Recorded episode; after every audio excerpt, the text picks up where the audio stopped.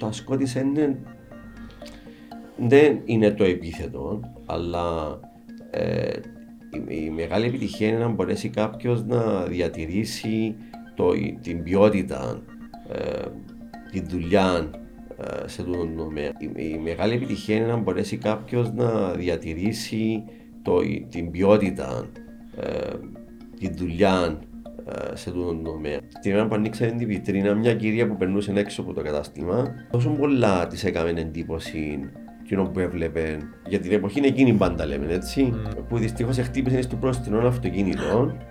Και όταν το πρόσεξα, εγώ έφυγα έξω απλά να, να την ρωτήσω ε, αν χρειάζεται κάτι. Λέει μου, τι να σου πω, λέει μου. Έβλεπα την βιτρίνα σας και χτύπησα στον άνθρωπο μπροστά.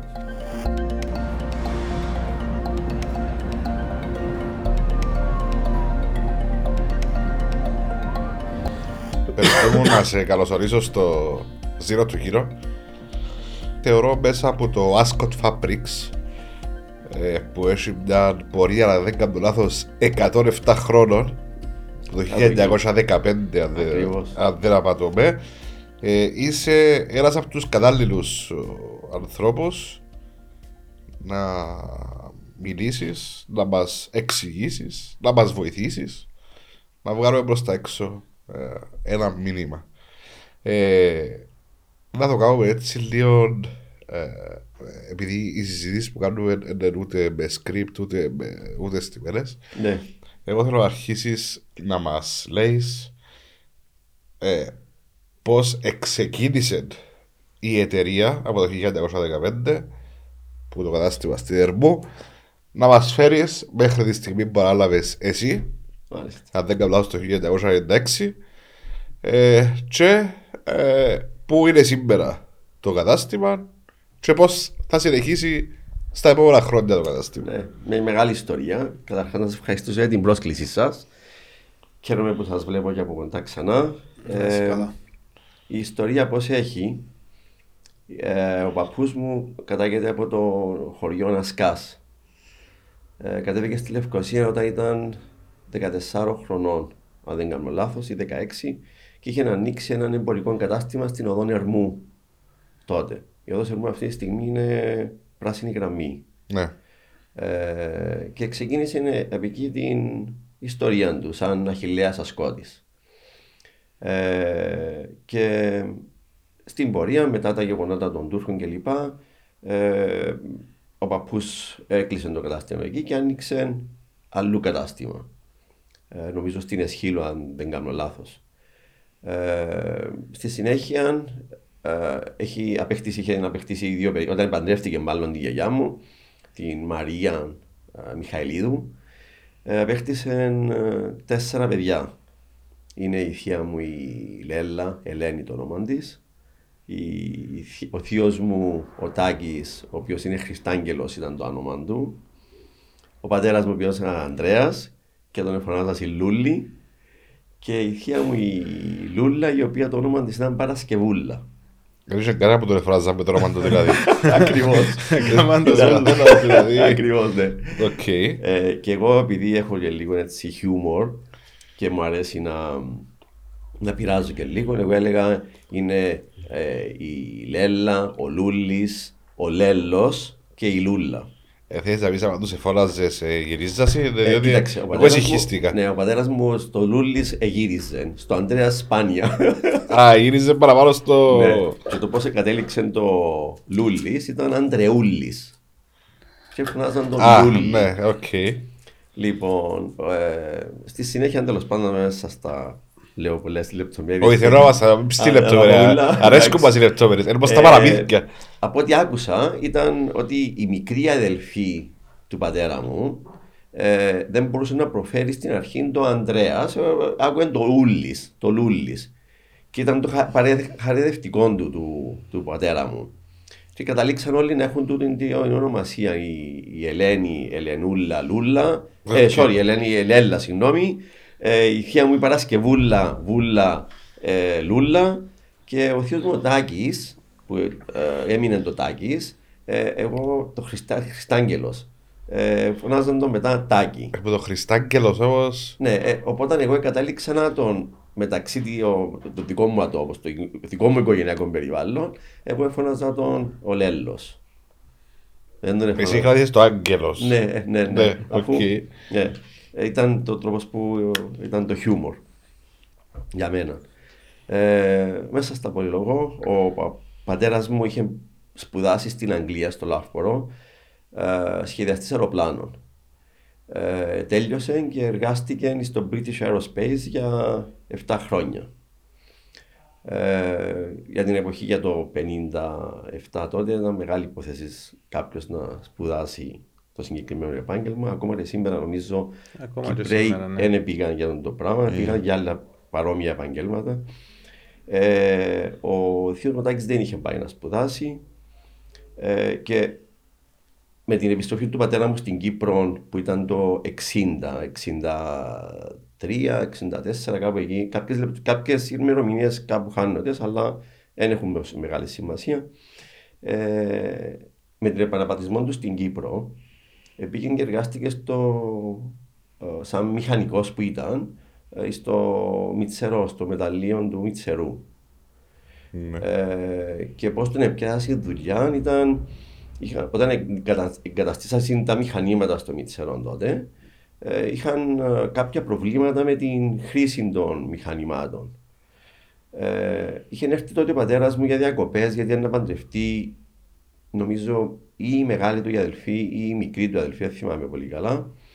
Ε, και όταν ξεκινήσει να λειτουργεί το μεταλλείο, ε, είχαν προβλήματα στην λειτουργία τα μηχανήματα. Τότε που είχε έρθει, μάλιστα αυτή την ιστορία την έμαθα πρόσφατα από τον Ανδρέα Οδυσσέος, ο οποίος ο Ανδρέας Οδυσσέος είναι από το Φτερικούδι ή από την Άλωνα, αν είμαι σίγουρος, ή Φτερικούδι είναι από Άλωνα, ε, ο οποίος είναι συγγενής με τον πατέρα μου.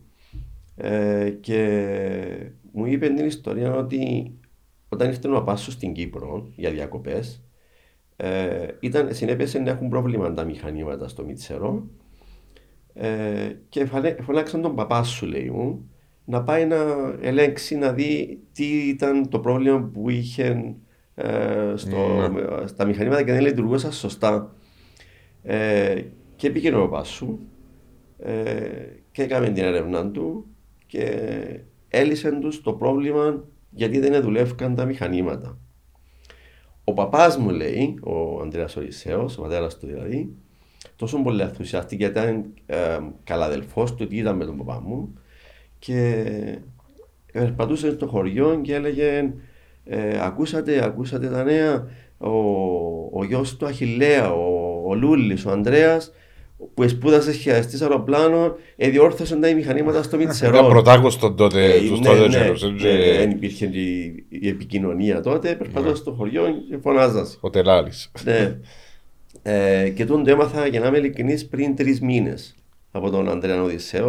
Όταν είχε έρθει στο κατάστημα για να με δει, να μιλήσουμε λίγο. Ε, Τέλος πάντων, μετά ο πατέρας μου παντρεύτηκε το 1964 τη μητέρα μου ε, και η γιαγιά μου ε, έξερε ένα απορράψιμο ε, αρκετά καλά. Η γιαγιά σου από την παιδιά του πατέρας σου. Της μάμας μου, αλλά είναι η δεύτερη μάμα της μάμας μου, γιατί η πρώτη μάμα της μάμας μου είναι Γαλλίδα, την οποία ε, για κάποιο λόγο οικογενειακό τότε, μεγάλη ιστορία και εκείνη φυσικά, ε, την εστήλασαν στην Αγγλία. Μάλιστα. Ε, και να μην επεκταθώ σε αυτό το θέμα, γιατί εντάξει, το συζητούμε με τους φίλους μας, όχι in ναι. public. Ναι. Ε, ήταν άλλες εποχές τότε. Ε, Όπως έγιναν οι γάμοι και τα πρικοσύμφωνα κλπ. Ναι. Ε, και ξεκίνησε ο πατέρας μου να εργάζεται στην πολιτική αεροπορία ε, αφού είχε έρθει πίσω από την Αγγλία και παράλληλα βοηθούσε και τον αδελφό του. Ήταν η συμφωνία βασικά του παπά τους να στείλει, επειδή ο πατέρας μου επειδή δεν σπούδασε, ενώ ο θείος μου δεν πήγε να σπουδάσει, είχε τους πει: Εντάξει, εγώ θα σας αφήσω την επιχείρηση. Ε, εσύ θα πάρεις τόσα, εσύ θα πάρεις τόσα και θα βοηθάω ένα τον άλλο. Έτσι και έγινε. Ε, και κάποια στιγμή, εντάξει, όπως όλες οι οικογένειες έχουν τις διαφορές τους, Κάποια στιγμή ψιλομαλώσασαι, οπότε ο ένας τράβηξε να ανοίξει κατάστημα με κασμίρια, ο άλλος άνοιξε, συνέχισε κατάστημα με υφάσματα κουρτίνες μετά στη Λίδρα, στην οδό Λίδρας. Ε, η επιχείρηση μεγάλωνε. Το 1974 που έγινε ο πόλεμος, ε, θυμάμαι πολύ καλά, είχαμε και μια αποθήκη πίσω από τα γραφεία της, ε, του καταστήματος που συνορεύουμε την Τράπεζα Κύπρου. Ε, πήγαμε με τον πατέρα μου να πάρουμε τα εμπορεύματα, διότι υπήρχε μεγάλη πιθανότητα να προχωρήσουν ακόμα λίγο οι, οι Τούρκοι. Ναι, ήταν κοντά στο. Ναι, ναι, ναι. Και πήγαμε τότε με ένα αυτοκίνητο της, ε, του Χατζιπαύλου, τα ποτά Χατζιπαύλου Λοέλ ήταν τότε, ναι. ο οποίος ο θείος μου, ο άντρας της ε, ο άντρας της θείας μου της Λέλλα, της έλφης του παπά μου, ε, ήταν κάποια σχέση με τους Χατζιπαύλου. Είχα συν και είχαν τα αυτοκίνητα τότε, κάτι μεγάλα αυτοκίνητα για τις μεταφορές των εμπορευμάτων. Δεν κάνω λάθος, ήταν κονιάκ του Χατζιπαύλου. Ναι, νομίζω κονιάκ, ναι. Πού ξέρεις. Παρόλο που ούτε εγώ ξέρω γιατί ούτε εγώ. Νομίζω ήταν κονιάκ. Ήταν κονιάκ, ναι.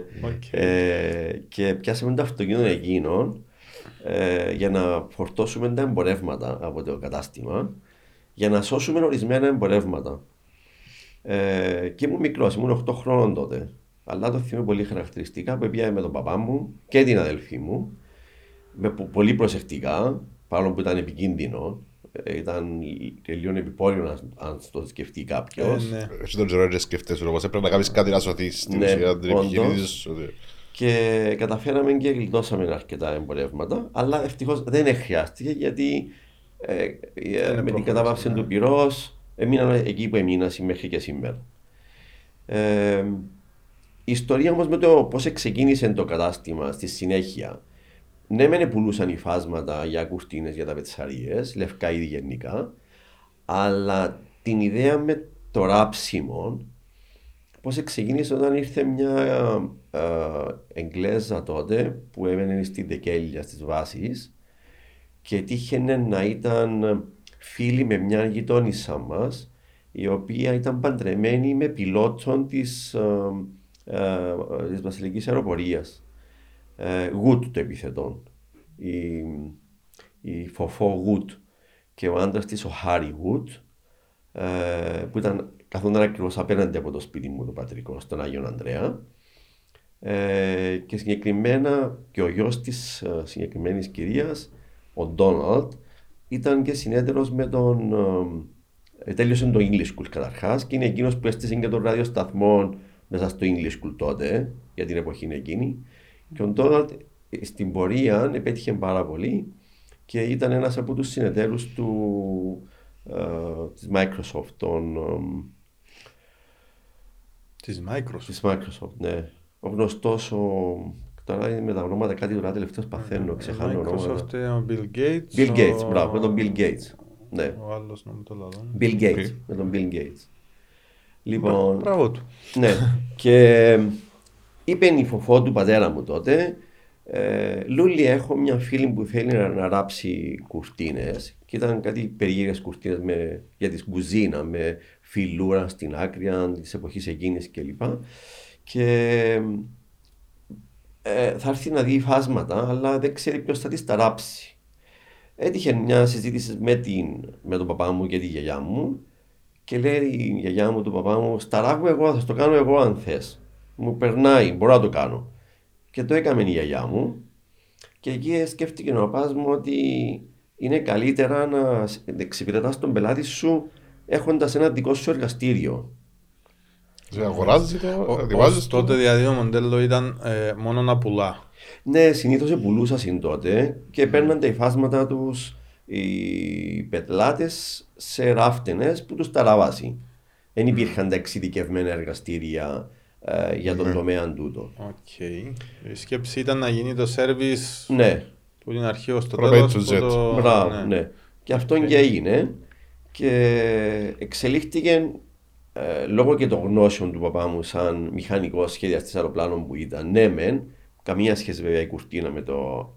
Αλλά στη φιλοσοφία όλη έχει βάση. Οι, οι μηχανικοί έχουν το τούτο. Ναι, ναι. οι engineers Μπράβο, ναι. ναι. Και έστησε πραγματικά ε, στην πορεία ε, πέντε απίστευτα εργαστήρια ο πατέρας μου. Γιατί στην πορεία έκανα ένα εργαστήριο κάπου, μετά ε, μεγαλώνα είναι, οπότε πρέπει να μετακομίσουν κάπου αλλού. Μάλιστα, ναι. Και τα θυμούμαι όλα που τα είχαμε να ανοίξει, γιατί ήμουν πάντα μέρος της ε, της εξέλιξης της εταιρείας που μικρός, γιατί άρεσε μου να ακολουθώ τον πατέρα μου, όπου πήγαινε.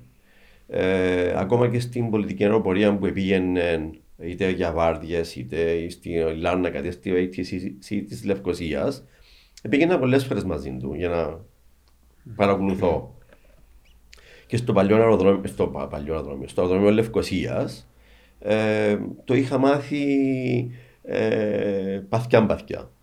Επήγαινα και με το ποδήλατο μου πολλές φορές μόνος μου. Παρόλο που ήμουν μικρός, ήμουν πολύ. Είσαι έτσι. 8 χρόνων τότε. Ναι, ήμουν- ήμουν- 8 στρεις βολή, ήσουν. Ναι, ήμουν 8. Ήσουν πιο Ναι. μικρός. Ναι. Ήταν ακριβώς ήταν η περίοδος που κινούμουν και πολλά πιο άνετα μόνος μου.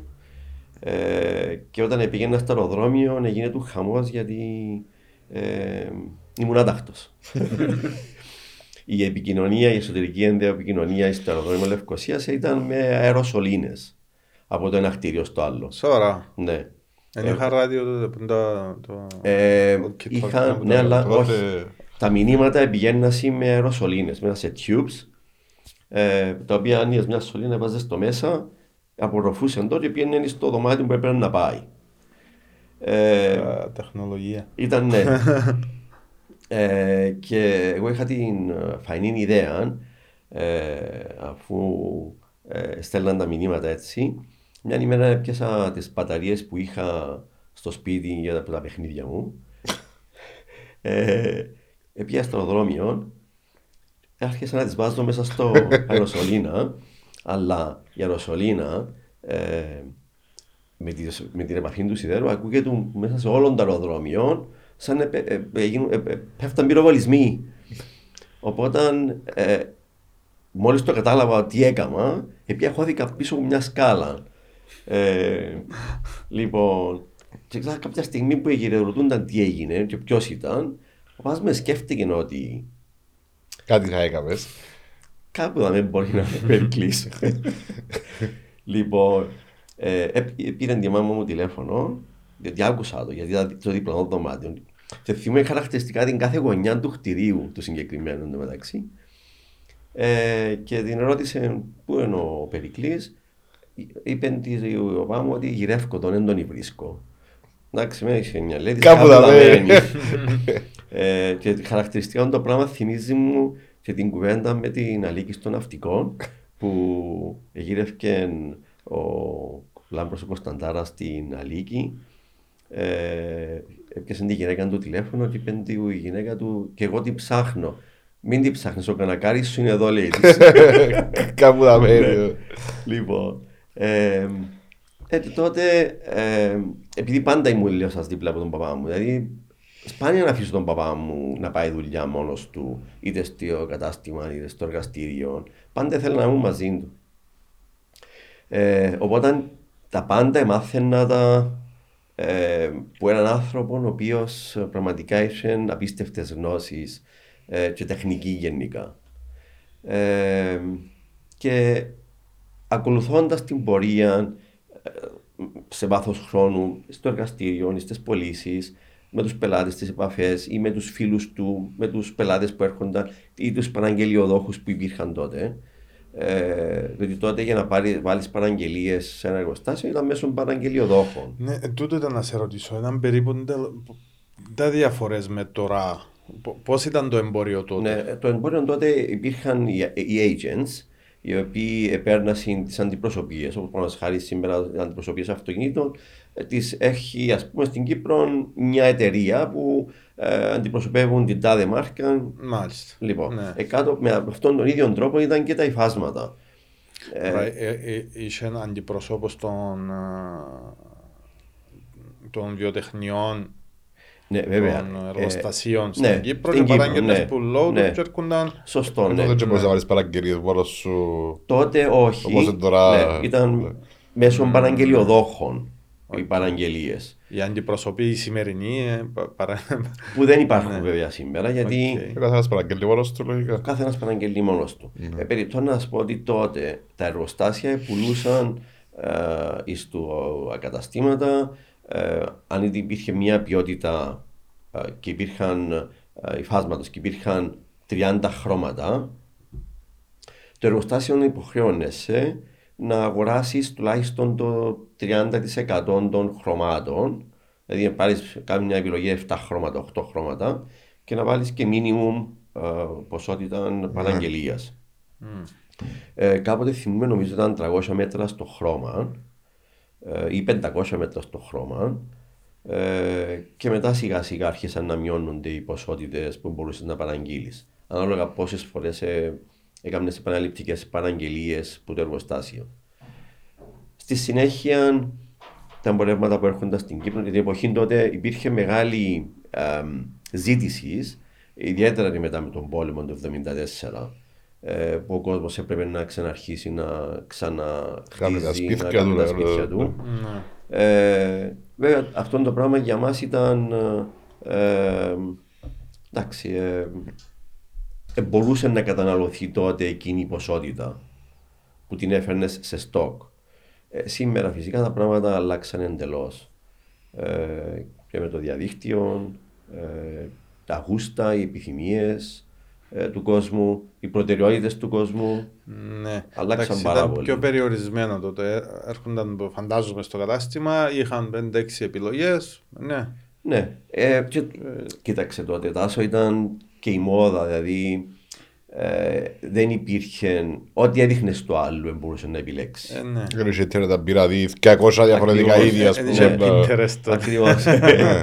ναι. Οπότε αναγκαστικά και ο κόσμος ό,τι έφερνες, ό,τι μπορούσες να φέρεις, ε, Ναι, ζητούσαν. άρα, η- άρα έπαιζε ρόλο και το γούστο το δικό σου που Σωστό. του κάθε καταστηματάρχη τι θα Σωστό. φέρει και προς τα που θα το πάρει. Ναι. Ναι, και εξαρτάται και σε ποιους πελάτες ε, αναφερόσουν τότε. Δηλαδή ε, σε middle class, σε high class, σε low class, εξαρτάται τι, σε τι, τι ήταν ο τομέας, δηλαδή τι ήθελες να παρουσιάσεις. Ναι. Ε, Ανταγωνισμός υπήρχε; υπήρχε, πάντα υπήρχε ένα ανταγωνισμός γιατί υπήρχαν πολλά, αρκετά και άλλα ονόματα στον τομέα το δικό μας. Ναι. Ναι, αρκετά ονόματα. Ε, τότε όμως ε, εσείς είχατε επιλέξεις ένα target πελατών ή πιένετε ε, Ε, ο, παπάς ανοιχτά. μου, ο παπάς μου τότε ε, ήταν ανοιχτός σε όλες τις, ε, ε, τις τάξεις ε, ε, καταναλωτών και σε, ε, με παχουλούς μισθούς είτε με χαμηλούς μισθούς. Ε, προτιμούσε να έχει όλο το range.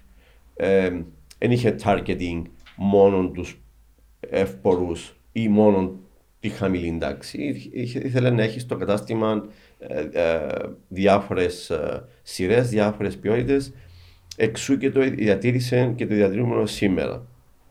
Βέβαια, ε, στον τομέα το δικό μας, επειδή είχαμε και το εργαστήριο, όπως σας ανάφερα προηγουμένως, ε, είχαμε μια ιδιαίτερη πάντα ε, επιθυμία να, να είμαστε επαγγελματίες στη δουλειά μας και σε εκείνα που προσφέραμε στους πελάτες μας ε, και πώς κατασκευάζαμε τις κουρτίνες και την προετοιμασία την οποία έκαναμε σαν εταιρεία ιδιούσαμε μεγάλη σημασία ε, στην ποιότητα που θα φτάσει στον πελάτη.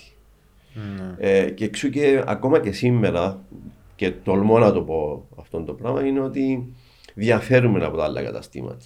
Ναι. Και αυτό που λέω πολλές φορές είναι ότι σήμερα οι φάσματα μπορεί να αγοράσεις και από έναν περίπτερο. Οι φάσματα μπορεί να αγοράσεις ε, και από τη λαϊκή αγορά.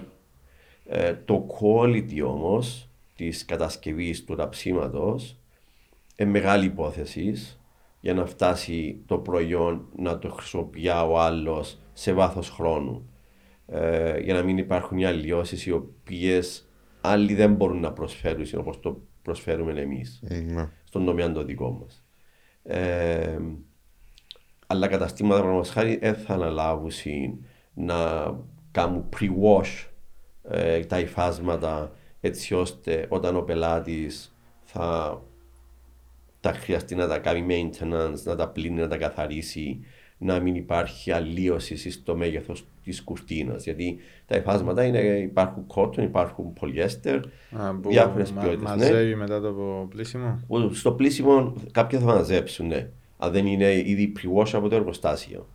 Ε, Εμείς αναλαμβάνουμε να τα κάνουμε pre-wash, ούτως ώστε όταν θα τελειώσει το προϊόν στον πελάτη και θα χρειαστεί στρα από ένα χρόνο, δύο χρόνια να τα πλύνει, να μπορέσει να τα κάνει χωρίς να υπάρχει αλλίωσης ναι. στις κουρτίνε. Τούν τα πράγματα γίνονταν από τότε; Τα, τα... Ε, Ορισμένες φορές γίνονταν, ναι, ανάλογα με την περίπτωση φυσικά, όχι πάντα. Mm-hmm. Ε, σήμερα όμως εμείς το κάνουμε σταθερά. Σε όλα τα, σε όλα τα προϊόντα. Ναι. Ακόμα και σε σεντόνια που ράβουμε, ε, γιατί εμείς τα σεντόνια τα ράβουμε. Μπορεί να επιλέξει κάποιος από τα αίτημα που υπάρχουν ε, σε διάφορες κατηγορίες, αλλά είμαστε γνωστό κατάστημα σαν ε, επιπαραγγελίας κατάστημα, ναι. custom made προϊόντα. Έξω και τα σεντόνια που ράβουμε ή ακόμα και τα quilt covers που ράβουμε ε, στους πελάτες είναι πολύ διαφορετικός ο τρόπος από οποιαδήποτε άλλα quilt covers που μπορείτε να βρείτε στην αγορά. Ναι. Με τον τρόπο που τα κάνουμε εμείς. Okay. Για να μην έρθουμε στο ναι. σήμερα, έχουμε ακόμα. Ναι. ε, με, από πού εισάγονταν τα προϊόντα τότε, ε, από, το 60, ας πούμε. Ε, από Αγγλία, από Ιταλία, από Ισπανία, από ε, Γερμανία, Αυστρία, ε, από πολλές χώρες έφερνα συμπάσματα. Ε, τα, τα, τα καλά Α πούμε, έχει κάποιες χώρες που έχουν κάποιες παραδόσεις ναι, ε, ναι, παραδοσιακά καλές. Ε, Ποιες είναι; Κοίταξε, τούτο είναι απόκειται και στα εργοστάσια. Δηλαδή, ξέρετε με ποια εργοστάσια συνεργάζεσαι. Γιατί mm. υπήρχαν, ας πούμε, και ισπανικά εργοστάσια, ε, τα οποία. Εντάξει, ε, ισπανικά εργοστάσια τα οποία είχαν πολύ καλές ποιότητες ε, σε, σε συγκεκριμένη σύνθεση υφάσματο. Όχι σε όλες. Αλλά ε, τούτο που λες Τάσο είναι ότι ε, για τα εργοστάσια που κάνουν κάτι πιο ιδιαίτερο μπορούσαν να ήταν τα Ιταλικά εργοστάσια ή τα Γαλλικά εργοστάσια mm-hmm. τα οποία σου προφέρασαν ίσω ναι, ίσως μια άλλη φινέτσα σε, σε θέμα design υφάσματος, όχι όμως σε ποιότητες. Δηλαδή, μόνο mm. λες οι ποιότητες ήταν ε, το ίδιο σχεδόν. Okay. Ανάλογα με τα εργοστάσια φυσικά. Ότι υπήρχαν και τα φτηνά εργοστάσια, υπήρχαν και τα ακριβά εργοστάσια. Μάλιστα. Mm. Η μετάβαση από το 1974 μέχρι το 1996. Ε, πώς, πώς έγινε; Ναι, λοιπόν είναι μια περίοδος λίγο περίεργη εκείνη. Ε, όταν ε, το 1986 εγώ τέλειωσα τη στρατιωτική μου θητεία ε, ήταν, θα πήγαινα στην Ιταλία για να σπουδάσω. Ε, Όμως τότε, αν το θυμάστε, εσείς δεν νομίζω θυμάστε, αλλά στο θυμίσω. Εγώ ήμουν αγέννητος, δεν ξέρω. Παρεπτόντω είσαστε και οι δύο εγώ και έτσι. Ναι. Ναι. Έχουν εύτομα διαφορά τα γενέθλια. Εσύ 15, εσύ 8. Πού το ξέρεις; Ε, κοίταξε, το Facebook engine. Έκαμε στη μελέτη σου. Έκαμε παραπάνω μελέτη που μαζί. Έκαμε τη μελέτη μου πριν να έρθω, ναι. Ε, και ε, τον Μιχάλη το γνωρίζω. Έχει χρόνια. Έχει χρόνια, ναι. Ε, εσένα δεν θυμάμαι πότε πώς γνωριστήκαμε. Ε, ούτε εγώ η αλήθεια. ναι. Λοιπόν, όπως και να έχει, ε, το 1986 λοιπόν, όταν τέλειωσα εγώ από τη στρατηγική μου θητεία, είχα πάει τότε αξιωματικός εγώ. Είχα υπηρετήσει στην 93 μήναν κατά δρομών. Τότε αξιωματική έκανα 29 μήνες αντί 26 μήνες, 24. Ε, και εκείνη την εποχή ε, όσοι θα πηγαίνουν να σπουδάσουν εχάνασαν κατά κάποιον τρόπο τη χρονιά. Τη χρονιά. Ναι. Και ειδικά στην Ιταλία τότε, επειδή ε, τότε κάνεις μια αρχή σαν ε, τη γλώσσα υποτίθεται και μετά συνεχίζεις. Α, το foundation. foundation ναι. ναι. Αλλά ε, εγώ αφιπηρέτησα Δεκέμβριο όμως.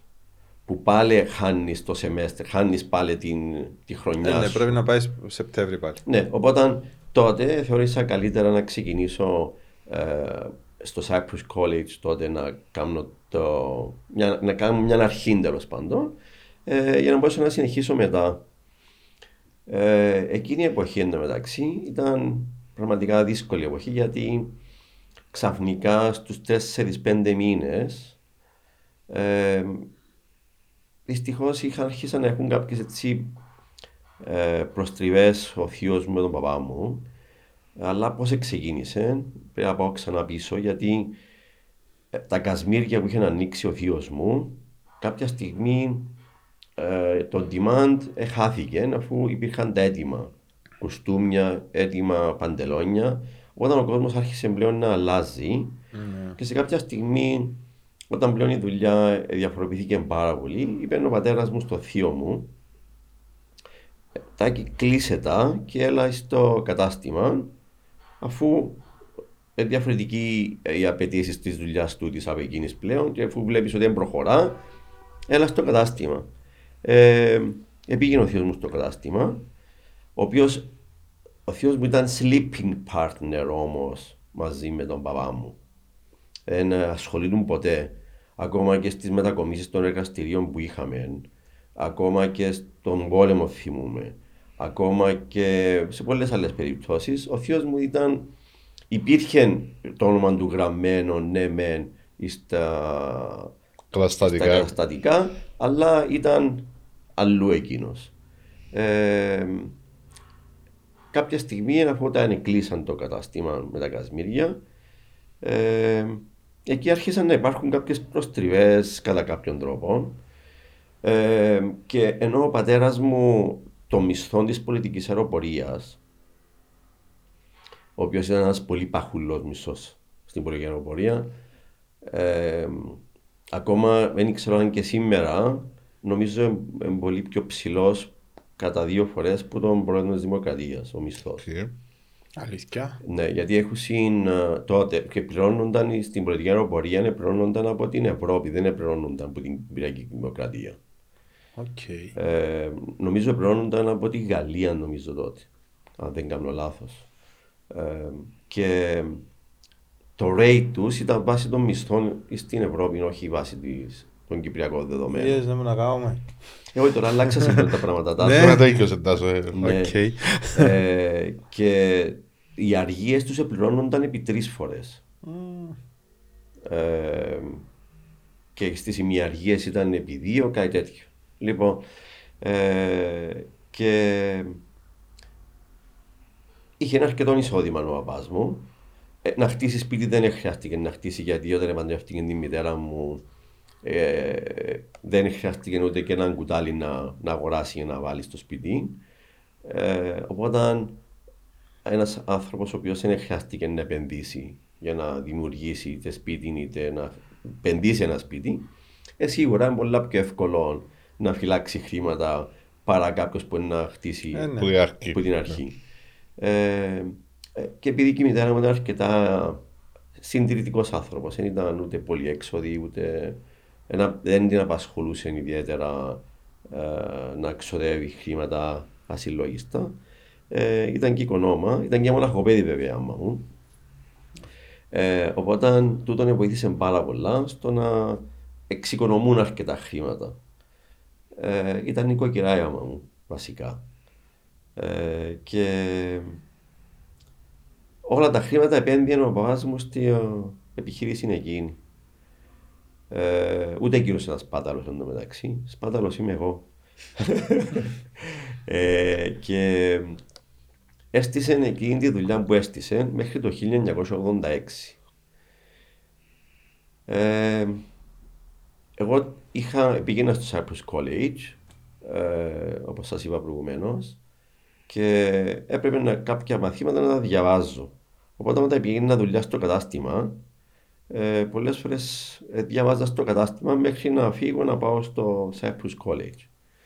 Ε, κάποια στιγμή ε, ήρθα σε ρήξη με, με μια από τις υπαλλήλους μας τότε ε, που μου είχε πει ε, είναι τόπο σου εδώ, λέει μου, να, να διαβάζεις, να πάει σπίτι σου. Ε, και πάντα ήμουν λίγο έτσι. Ε, ε, αντιδραστικός. αντιδραστικός. Ε, και είπα της εγώ ε, να πάεις εσύ στο σπίτι σου, εμένα να με το σπίτι μου. Ε, τότε ο θείος μου πενέβηκε, δεν του άρεσε ότι απάντησα έτσι, θεώρησε το προσβολή ε, και όχι λάθος της κοπέλας που το είπε σε μένα, ε, θεώρησε το λάθος μου εμένα που απάντησα στην κοπέλα. Και εντάξει, υπήρχε ήδη κάποια ρήξη μεταξύ του παπά μου και του θείου μου από ό,τι συνειδητοποίησα εκ των υστέρων. Και κάποια στιγμή, ε, έναν πρωινό έρχεται ο παπάς μου στο σπίτι και λέει της μάμας μου, ε, Ξάνθη λέει της, ε, θα φύγω από το κατάστημα ε, και θα ξεκινήσω ξανά από το μηδέν μόνος μου. Καλά, τι έγινε, είπε του. Ε, πήγα σήμερα το πρωί να ανοίξω το εργαστήριο, είπε. Και ε, ο Τάκης ε, άλλαξε τις κλαριές του, του εργαστηρίου για των καταστημάτων ε, και μου είπε ότι τώρα και στο εξής, ούτε και το αυτοκίνητο της δουλειάς δικαιούμαι να το παίρνω. Θα το αφήνω έξω από το εργαστήριο και να χρησιμοποιώ το προσωπικό μου αυτοκίνητο για να κυκλοφορώ. Ε, ήταν κάτι το οποίο ήταν αρκετά ε, ενοχλητικό για τον παπά μου. Ε, και εκεί πραγματικά ε, ήταν η τελευταία μέρα του παπά μου που πήγαινε στο κατάστημα. Ε, το ίδιο και σε μένα, δηλαδή και εγώ σταματήσα αμέσως. Ναι. Ήταν λογικό. Βέβαια, εμένα εθίμωσε με πολλά του το πράγμα τότε. Πάρα πολλά με εθίμωσε.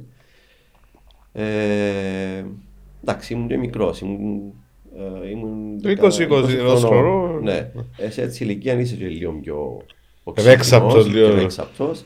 Επήραξε με, αλλά είπε μου ο παπάς μου τότε, μα μην ανησυχείς τίποτε. Να ξεκινήσουμε, να κάνουμε το δικό μας και να μην ανησυχείς καθόλου. Έτσι και έγινε.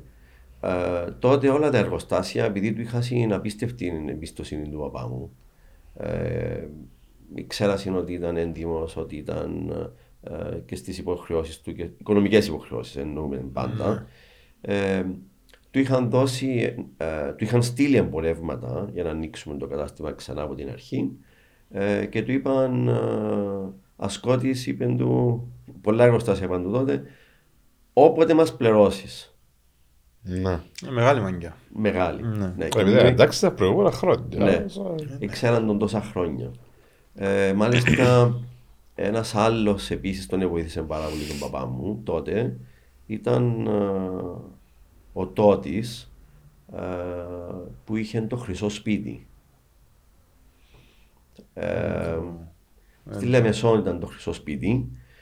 Ο Τότης είχε ανοίξει και στη Λευκοσία βέβαια κατάστημα ε, και επειδή τον εκτιμούσε πάρα πολλά τον παπά μου ε, μάλιστα όταν ξεκινήσαμε να ράγουμε ξανά τις κουρτίνες από την αρχή ε, και πηγαίναμε με κοπέλα δική μας στο εργοστάσιο του εκείνου, στη Λεμεσό και ράβαμε τις κουρτίνες. Άρα πήγε όλο από το μηδέν. Ξανά τα, ναι, εργαστήρια, ξανά στόκ, ξανά άλλο κατάστημα ναι, φαντάζομαι. Σημειώστε το εργαστήριο όταν είχε μετακομίσει την τελευταία φορά από, πίσω από το Χαλέπι ήταν ένα εργαστήριο που είχαμε. Ε, είχε, μάλιστα φέρνε, τότε είχε φέρει και ο πατέρας μου κεντητικέ μηχανές, μεγάλες κεντητικέ μηχανές με 12 κεφάλια που κεντούσαν την ίδια ώρα και για κουρτίνες και για υφάσματα που κεντούσαν τότε, που ήταν της μόδας τότε τα κεντήτα τα υφάσματα. Ναι. Ε, και ε, μετακομίσαμε εκείνον το εργοστάσιο, εργαστήριο που αποκαλούμε πάντα μάλλον, ε, από, την, ε, από πίσω από το χαλέπι του εργοπλαστείου, το μετακομίσαμε στην οδόν όχι εσχύλου, ε, ο, ο δρόμος που κατεβαίνεις που το παλάς, το σινεμά. Ναι. Ε, ξεχάνω την οδόν εκείνη τώρα, δεν ξέρω γιατί. Αγοράσε εκεί ένα νικήμα ο παπάς μου, ένα χώρο και έστησε εκεί το εργαστήριο. Ε, και εκείνο το εργαστήριο ήταν πραγματικά στολίδι ε, με τον τρόπο που το οργάνωσε ο παπάς μου.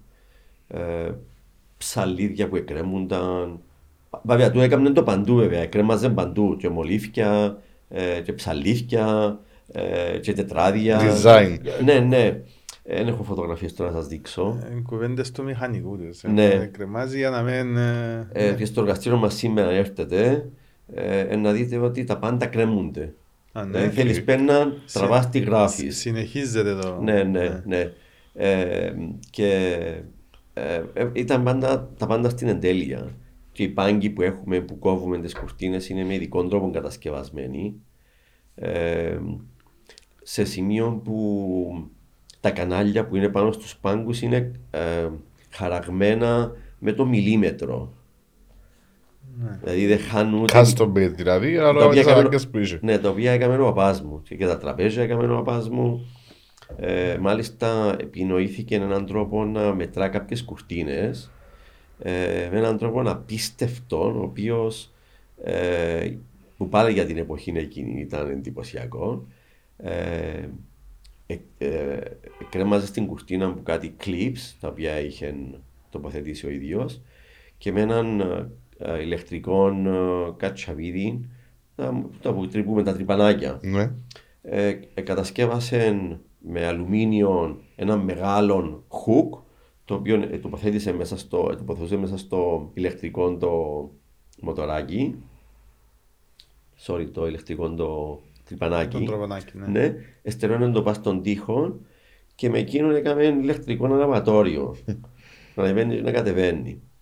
Και ε, ανέβαζε την κουρτίνα ψηλά στα 6 μέτρα ή στα 3 μέτρα ανάλογα που χρειάζεται και μπορούσες να μετρήσεις την κουρτίνα με το χιλιοστόν, πραγματικά με το χιλιοστόν, όχι αστεία. Μάλιστα το έχω και στο Instagram μου τούτο το πράγμα και το κατασκεύασε ο παπάς μου το πράγμα με υλικά των 100 λιρών, 130 λιρών. Αγόρασε το τρυπανάκι, αγόρασε το... Ναι. Ναι. Λοιπόν, ενώ παρόμοιο α, εξάρτημα πουλούσαν στη Γερμανία για 3.000 λίρες τότε. 3.500 λίρες. Θέλεις άμα είσαι μηχανικός; Ε, ναι. Κόφει Ναι. και ο νους σου σε κάνεις τα μόνος σου.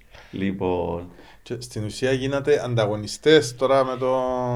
κοίταξε Τάσο, η αλήθεια λέγεται είναι ότι στο θέμα εργαστηρίου ε, πάντοτε ε, ο παπάς μου ήταν πολύ πρωτοποριακός στο θέμα εργαστηρίου. Ε, και κρατήσαμε την ποιότητα παραπάνω με το εργαστήριο.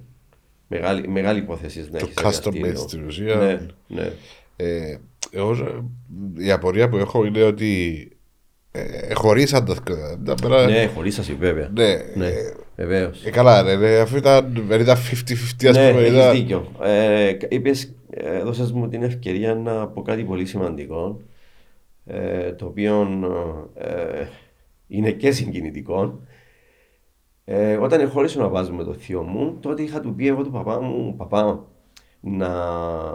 γιατί να πετάς έστω το 30% από εκείνον που ε, δικαιούσε λέω του, αφού ήταν δικά σου λεφτά, Ήταν οι μηχανές, ναι. ήταν το Ακόμα stock. και το οίκημα που αγόρασε ο πατέρας μου εκεί, ε, στην Αισχύλου οδός, Παναγία μου, ξεχάνω. Ε, ακόμα έχει και την ταπέλα μας, Ασκότης. Οκ. Ε, Έξω από το κτίριο έχει μια ταπέλα πορτοκαλιά που γράφει Ασκότης. Το έχω, ε, και Να ακόμα πω είναι περιγύρια εκεί. να το βρω. Ναι. ε, και, ε, και εκείνον το αγόρασε μάλιστα το οίκημα από ένα φίλο του με δικά του χρήματα ο πατέρας μου ε, και το έγραψε στο όνομα της εταιρείας. Ε, τόσο, ε, τόσο καλά ένιωθε ε, ότι είναι οι σχέσεις του με τον αδελφό του που δεν ένιωθε ότι ποτέ θα, ο αδελφός του θα τον ε, κάνει bypass, να τον πετάξει έξω ας το πούμε για να ε, αποφεληθεί εκείνος την Ναι. ε, επιχείρηση. Κάτι το οποίο έγινε και τότε που του είπα παπά να απαιτήσουμε το 30% ε, διότι ήταν 30. Ήταν 30 με 70. Και ήταν ο πατέρας του, όπω σας είπα προηγουμένως, εσύ σπούδασε, διούν σου το 30, Α, ναι. εσύ σπούδασε, διώσου το 70. Και επειδή είχε και τις γνώσεις του παπάς μου, γι' αυτό είπε, θεώρησε ο παππούς μου ότι θα ήταν ένα καλό κίνητρο για τον παπά μου να τον βοηθά κατά κάποιον τρόπο σε, ίσως σε οικονομικά θέματα που δεν θα είχε η γνώση του ο θείος μου καλά ή οτιδήποτε. Δεν ξέρω πώς το σκέφτηκε ο παππούς μου τότε. Και όταν του είπα το πάμε αυτή την κουβέντα, είπε μου Περικλή. Άλλου εφάντου τα Τούρκοι και με τα μυαλά που έχουν οι πολιτικοί μας, δεν υπάρχει περίπτωσης να λυθεί το Κυπριακό ποτέ. Ναι. Ε, ξέρω το από τότε, α. Ήταν απίστευτος ο παπάς μου, τάσο πραγματικά. Δεν μπορούσε να δικαζιά τα όχι. Ε, εντάξει. ήταν, αφού ακόμα, ακόμα κάτι χαρακτηριστικό να σας πω, ε, α το πω τούτο μάλλον, sorry, πρώτα μετά να το πω το άλλο. Ε, και εσύ, εγώ λέει μου, ε, να τα ζητήσω από τον αδελφό μου, άλλου εφάντου τα Τούρκοι δεν θα τα δουν ποτέ τους. Εμένα στα φάει ο αδελφός μου, είπε. Ο παπά μου. Ε, ακόμα εθώρε τότε είναι ο αρφός μου, εντάξει. Ναι, ναι, ναι. Δεν το πήρε πατριωτικά. Καθόλου. Ναι. Μάλιστα, κάποια στιγμή εγώ με την αδελφή μου επιχειρήσαμε να, να, να, το, να το κάνουμε αυτό το πράγμα. Αλλά ήταν τόσο προνοητικός που όταν μας μεταβίβασε τις μετοχές της εταιρείας εκείνης, στο όνομα μου, εμένα και της αδελφής μου, έβαλε έναν, έναν ε, όρο. όρο που κάτω ότι ό,τι και να γίνει θα γίνει με τα θάνατον του εκείνου και με τα θάνατον του θείου. Ε, τις μετοχέ κράτησε απλά έφυγε ως. Ε, ναι. Η παρουσία που έφυγε που να μένει. Δεν πλέον ναι, ναι, Αλλά ναι. οι μετοχέ έμειναν. Ε, παραμείναση. Ναι. Okay, ναι. Και δεν τι απέτησε ποτέ του. Ποτέ δεν τι απέτησε. Και ήταν το χαρακτηριστικό που είπε ο παπάς μου τότε. Αλλά έβαλε και τούτον τον όρο ότι δεν θα μπορέσουμε ποτέ να διεκδικήσουμε. Οποιαδήποτε απέτηση βασικά πριν το θάνατό τους. Ενώ ήταν ζωή είτε ο ίδιος είτε ο, ο θείος μου. Οπότε τώρα βέβαια εκείνη η επιχείρηση έχει χρόνια που έκλεισε η άλλη επιχείρηση με, το, με το θείο μου. Ε, ο θείος μου βέβαια έφυγε και πρόσφατα από τη ζωή. Ο παπάς μου εμένα έχει τέσσερα χρόνια που έφυγε το 2018. Ε, αλλά φυσικά δεν ασχοληθήκαμε και ποτέ να διεκδικήσουμε ξανά. Εντάξει, πέρα ότι υπήρχε όρος, αλλά δεν υπήρχε και ουσία πλέον. Από τα κλειστή, ναι, ναι. Okay. Υπήρχε καιρός που ήταν ανταγωνιστές, ε, ναι, στι αρχές. Ναι, ναι, ναι. Πώς ναι. ήταν το. Ε, Δυστυχώς δεν ήταν η καλύτερη εποχή. Ε, ναι. δηλαδή ενοχλούσαμε με ορισμένα πράγματα γιατί ε,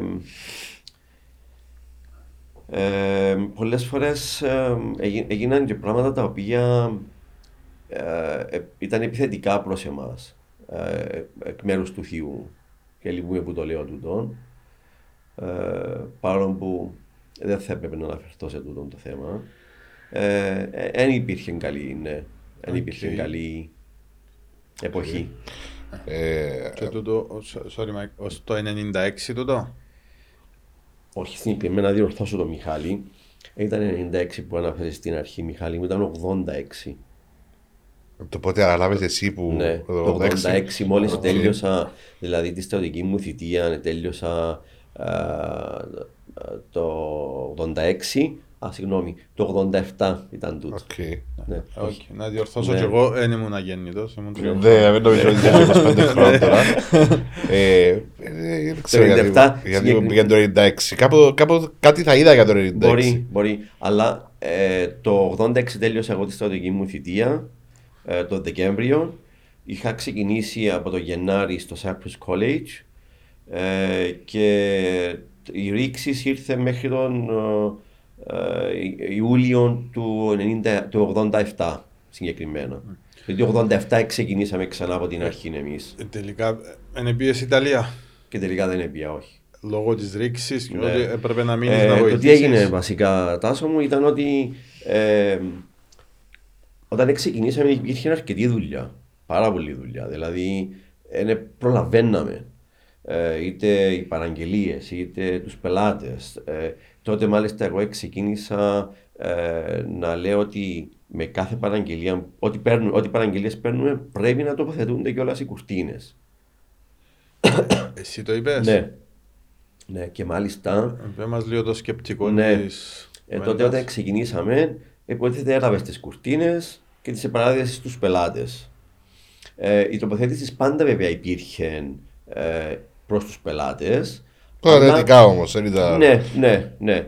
Εγώ το θεώρησα όμως πλέον ότι ε, όποιος πελάτης και να έρθει πρέπει να εξυπηρετείται, δηλαδή πρέπει να τους τοποθετούνται οι κουρτίνες.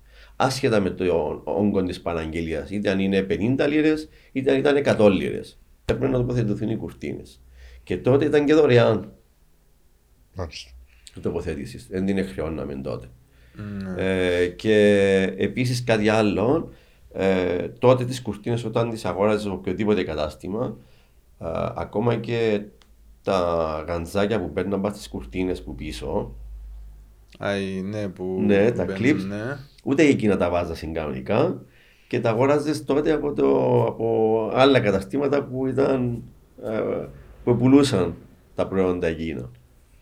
Είναι λογικό να τα βάλεις μες στο. για ευκολία του πελάτη ναι. να βάλεις μες ε, στο. εγώ τότε είπα, Όχι, θα μπαίνουν και τα χούκ και θα κρεμάζονται και οι κουρτίνες. Και, ε, ε, και όταν ανοίξαμε το κατάστημα συγκεκριμένα, αρχικά η επιλογή μας ενός καταστήματος ε, ήταν στην αρχή της λεωφορού Αθαλάσσης προς την αστυνομία Αστροβόλου συγκεκριμένα. Mm. Και είχε νοικιάσει εκείνο το κατάστημα ο πατέρας μου, είχε δώσει και προκαταβολή. Είχε μάλιστα παραγγείλει και τη ξυλία ε, και του την εφέραση στο κατάστημα. Και κάποια στιγμή έρχεται ο, ένας υπάλληλος μας, ο Χριστάκης, ο Πατσαλίδης, ο οποίος έχει εκείνος κατάστημα σήμερα. Ένα εξαιρετικό παιδί, ήταν υπάλληλος του πατέρα μου για περίπου νομίζω 25 χρόνια, 30 χρόνια και εκείνος και η γυναίκα του. Ε, με τους οποίους μεγάλωσα μαζί τους. Μεγαλώσαμε. Ο Χριστάκης, τον οποίο αγαπώ, λατρεύω πάρα πολύ και τη γυναίκα του, η οποία φύγε πριν λίγο καιρό. Ε, ήρθε και του λέει του παπά μου, ε, κύριε Ρούλη, λέει του, έχει ένα άλλο κατάστημα στη Λεωφόρα Θαλάσση για να ενοικιάσεις, ε, το οποίο είναι πάνω αρχή της Λεωφόρου Θαλάσση. Ε, γιατί δεν το βλέπεις και εκείνο; Όταν πήγαινε να πα να δει και εκείνο το κατάστημα, και συγκεκριμένα σήμερα εκείνο το κατάστημα στεγάζεται μέσα η Τράπεζα Κύπρου. Αν κατάλαβε ποιο κατάστημα είναι. Βέβαια χτίστηκε μετά εκείνο. Το χωριακό. Ναι, μπράβο. Πα στα φώτα της φώτα, ναι. Okay. Που τώρα χτίστηκε ένα άλλο δίπλα που πουλούν σούπερ μάρκετ ήδη και. Το μικρό Το... Ναι. ναι. Το, τα φώτα της θαλάσσας. Δεν πάει στο Αρατέιο, Ανδρέα Βραβίδη. Μπράβο, Ανδρέα Βραβίδη, ναι. ναι. ναι, ναι, Ε, και εκεί δεξιά ήταν ένα κατάστημα τότε λιώμενο ε, ήταν λιώμενο τότε και λέει του εκείνο είναι καλύτερο. Και πιάνε με τον παπά μου το είδαση και λέει του ναι έχεις δίκιο λέει του. Ε, θα το αφήσω το άλλο το κατάστημα ούτε λεφτά, ούτε λεφτά ζήτησε από τις προκαταβολές που έδωσε για να το κρατήσει το κατάστημα. Τη ξυλία είναι επίσης το ίδιο. Έπιασε το άλλο κατάστημα, τον ενοικίασε και, το, και ξεκινήσαμε από τη λεωφόρο θαλάσσης ο αριθμός εκείνος είναι 157 αν δεν κάνω λάθος που είναι τραπεζακή που μέσα. Ναι. Λοιπόν, και εγώ είχα πάντα έναν ταλέντο στη διακοσμήση, έναν ταλέντο στο γούστο, στις επιλογές. Και επειδή ε, ήμουν και πάρα πάρα πολύ ταξιδευμένος, ταξίδευα πάρα πάρα πολλά ε, τον καιρό που ήμουν και μικρός, ε, έκανα πάρα πολλά ταξίδια. Ε, οι γονείς μας ήταν πάρα πολλά open-minded ε, και η πρώτη φορά που μας άφησαν να πάμε ταξίδι και μεγάλο ταξίδι επίσης, ε, είχαμε πάει με την αδελφή μου στην Αμερική. Η αδελφή μου τότε ήταν 15 ε, χρονών και εγώ ήμουν 14, γιατί 11 μήνες διαφορά έχουμε με την αδελφή μου.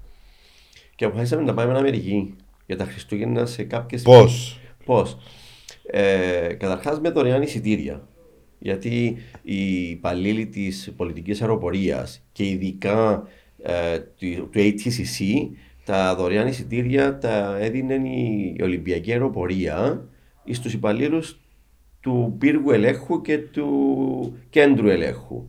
Ενώ οι άλλοι που επέρναν σε δωρεάν εισιτήρια τότε, που ήταν υπαλλήλοι της Cyprus Airways, ήταν υπαλλήλοι της Cyprus Airways. Εμείς δεν ήταν, ο πατέρας μου σε εκείνη την κατηγορία της Cyprus Airways γιατί ήταν η Ολυμπιακή που τα πρόσφερε. Και πηγαίναμε τότε Αμερική και πληρώναμε τότε 25 λίρες για να πάμε από Αθήνα ε, στην Νέα Νιόρκη και πληρώναμε 6,5 λίρες για να πάμε από τη Λάρνακα, ο Λάρνακας, στην Αθήνα. Και ακόμα έχω και, τα, έχω και εισιτήρια ακόμα τα οποία δεν τα χρησιμοποίησα. Ναι, ωραία. Εντάξει, οι ανταλήρες όπως τότε ήταν... Η λίρα ήταν και ναι, ήταν... Και πληρώνασαν και έναν, ε, πληρώναμε και έναν φύ στη, ε, στο Aero Club τότε που έκαναν την αίτηση. Μπορεί να πληρώνουν ακόμα 20 λίρες, 30 λίρες για το application που έγινε τότε. Και κάναμε πολλά ταξίδια με την αδελφή μου. Και πήγαμε τότε Αμερική την πρώτη φορά, ναι, ήμουν 14 χρόνια εγώ, αδελφή μου 15. Και τότε που είχαμε πει να πάμε, λέει ο Πας, θέλετε να πάτε, εμένα με με ενοχλήσετε καθόλου. ε, θέλαμε βοήθεια να βγάλουμε τις βίζες μας. Θέλαμε βοήθεια για να μας πούν τι πρέπει να πάρουμε μαζί μας.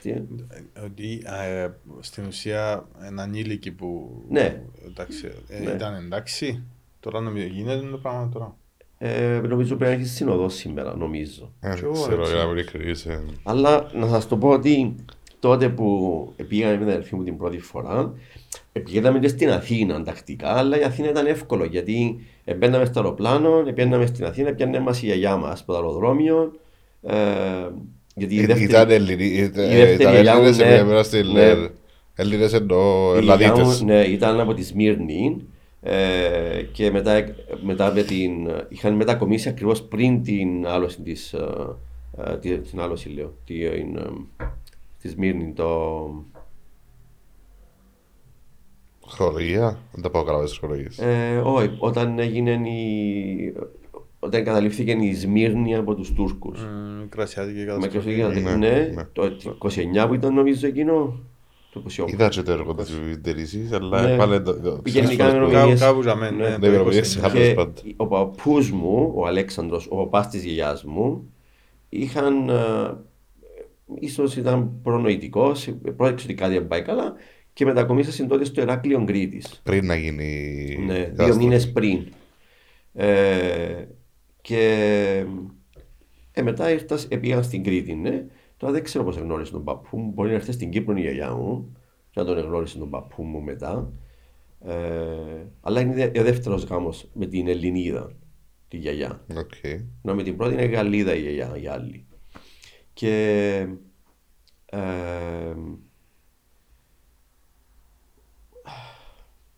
Σα έλεγα για τον. Πιάνε σας από το αεροδρόμιο. Ναι, η, ε, ναι, η δεύτερη γιαγιά πιάνε μας από το αεροδρόμιο. Ήταν πολλά εύκολο. Ήταν πολλά σύμπολ να πάει σε Αθήνα. Άρα βγαίνετε συνέχεια. Ναι. Έμπαινα στο αεροπλάνο. Μπορεί να ρωτήσω ο παπάς μου στον πιλότο, ενώ ο γιος μου, η κόρη μου, ε, δεν του ή τι αεροσυνοδού τότε που υπήρχαν καλές, ε, πολλά καλή επικοινωνία. Επιέναμε. Αλλά όταν πάμε στην Αμερική ήταν μεγάλη υπόθεση. Όμως ακόμα και τα μέσα σκεφτώ εμπιστοσύνη που είχαν τότε οι γονείς εκείνες ηλικίες να πάει κάποιος εξωτερικό τώρα, μπει 14 χρόνια να πας να πάω Αμερική. Ναι. Ε, δεν υπάρχει περίπτωση. Και ώρες το περίπτωση δεν πάει. Ναι, τούτον όμως δεν προέρχεται μόνο από τον παπά μας, προέρχεται από τη μάμα μας. Ναι, εννοώ η τσερή τσίνη υπήρχε εμπιστοσύνη. Τώρα φοάσαι να... Μιχάλη μου να σου πω, νομίζω ότι και δεν υπήρχε πάλι εμπιστοσύνη. Απλά ήταν τόσο οι γονείς Ήταν οι γονείς, ναι, δηλαδή οι γονείς τότε, ε, η μάμα μας ήταν, ε, είχε μας αρκετά από στρατιώτες κατά κάποιον τρόπο. Άρα ήταν... ξέρω ότι θα ξεφύγετε να κάνετε οτιδήποτε. Ναι, η μάμα μας ήταν, ε, ε, έστωσα το τραπέζι για φαγητό, να φάτε τώρα. Εάν ε, λέγαμε ναι θα φάμε, ε, η κουζίνα έκλεισε. Βρίσκεται στην επόμενη μέρα. Δηλαδή, ε, ή αν θέλετε να φάτε, ε, είναι εκεί κατσαρόλα, είναι εκεί το μάτζι, θέλετε να κάνετε ραβιόλες, θέλετε να κάνετε μακαρόνια, θέλετε να κάνετε σάντουιτς, θα τα κάνετε, θα τα καθαρίσετε και είστε, διαφορετικά δεν το, δεν το κάναμε ε, και δεν καθαρίζαμε, δεν κάναμε όπως έθελε η άμα μας, ε, δεν υπήρχε περίπτωση να μας το αφήσει. Ε, εσηκώνε μας Ελάτε καθαρίσετε και ύστερα θα πάτε να ξαπλώσετε. Ενώ τώρα παραγγέλνεις με ηλεκτρονική παρφουμ και πίσω τρώεις, πετάσεις το άσμα και πέφτεις. Οι σημερινές μαμάδες, όχι μόνο τούτο, σηκώνονται από το κρεβάτι ώρα 10 τη νύχτα.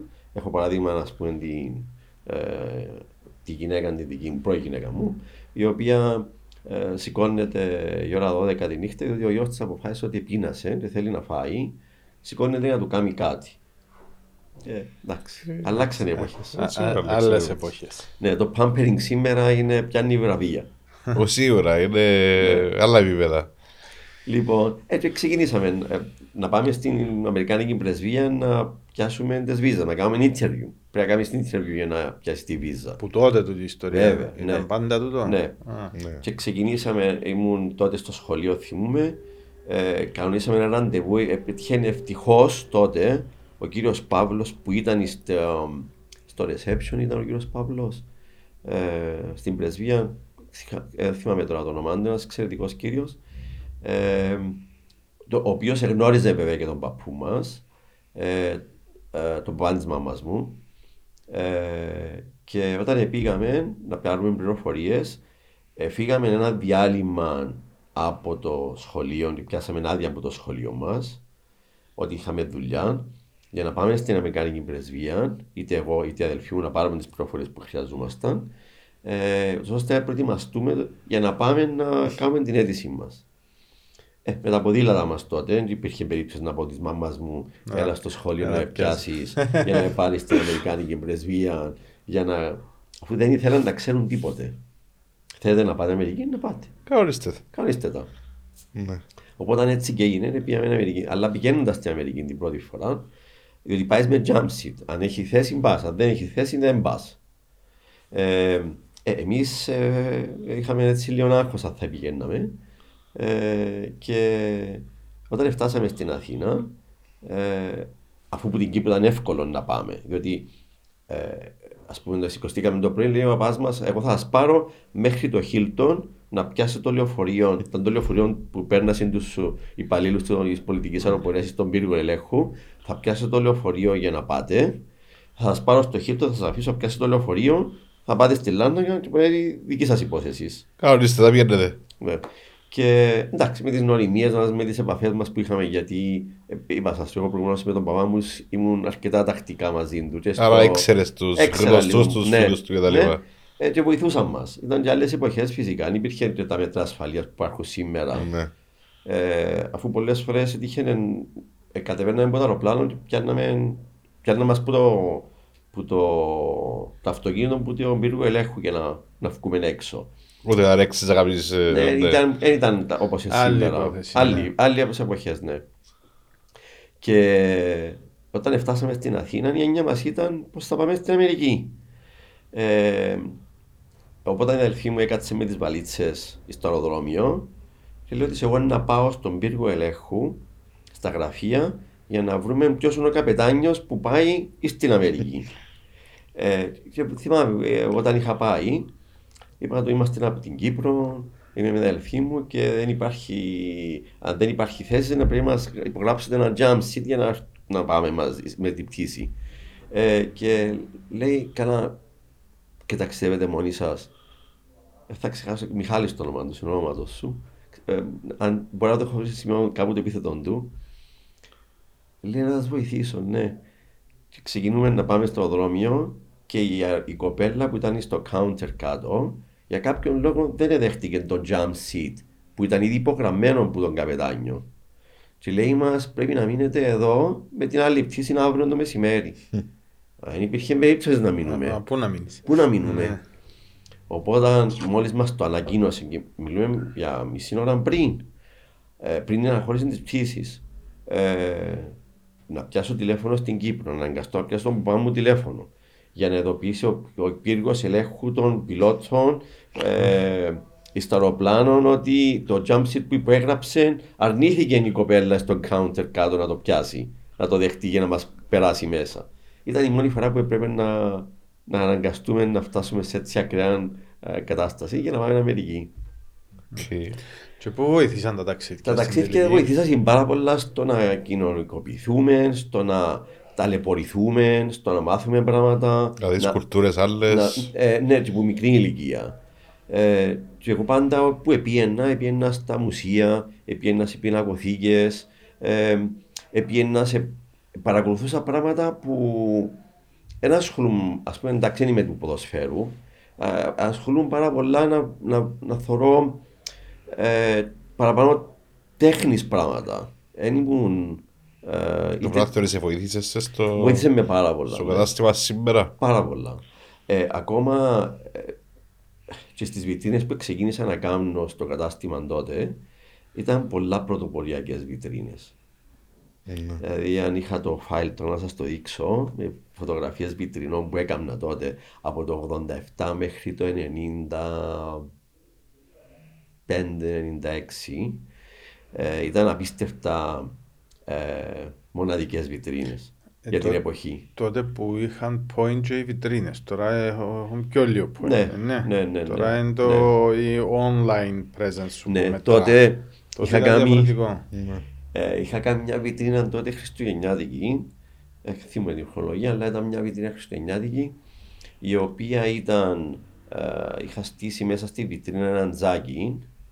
Ε, και μάλιστα τον τζάκι τώρα τελευταίο γνώρισα ότι το γιο του εκείνου που μου είχε δώσει τον τζάκι.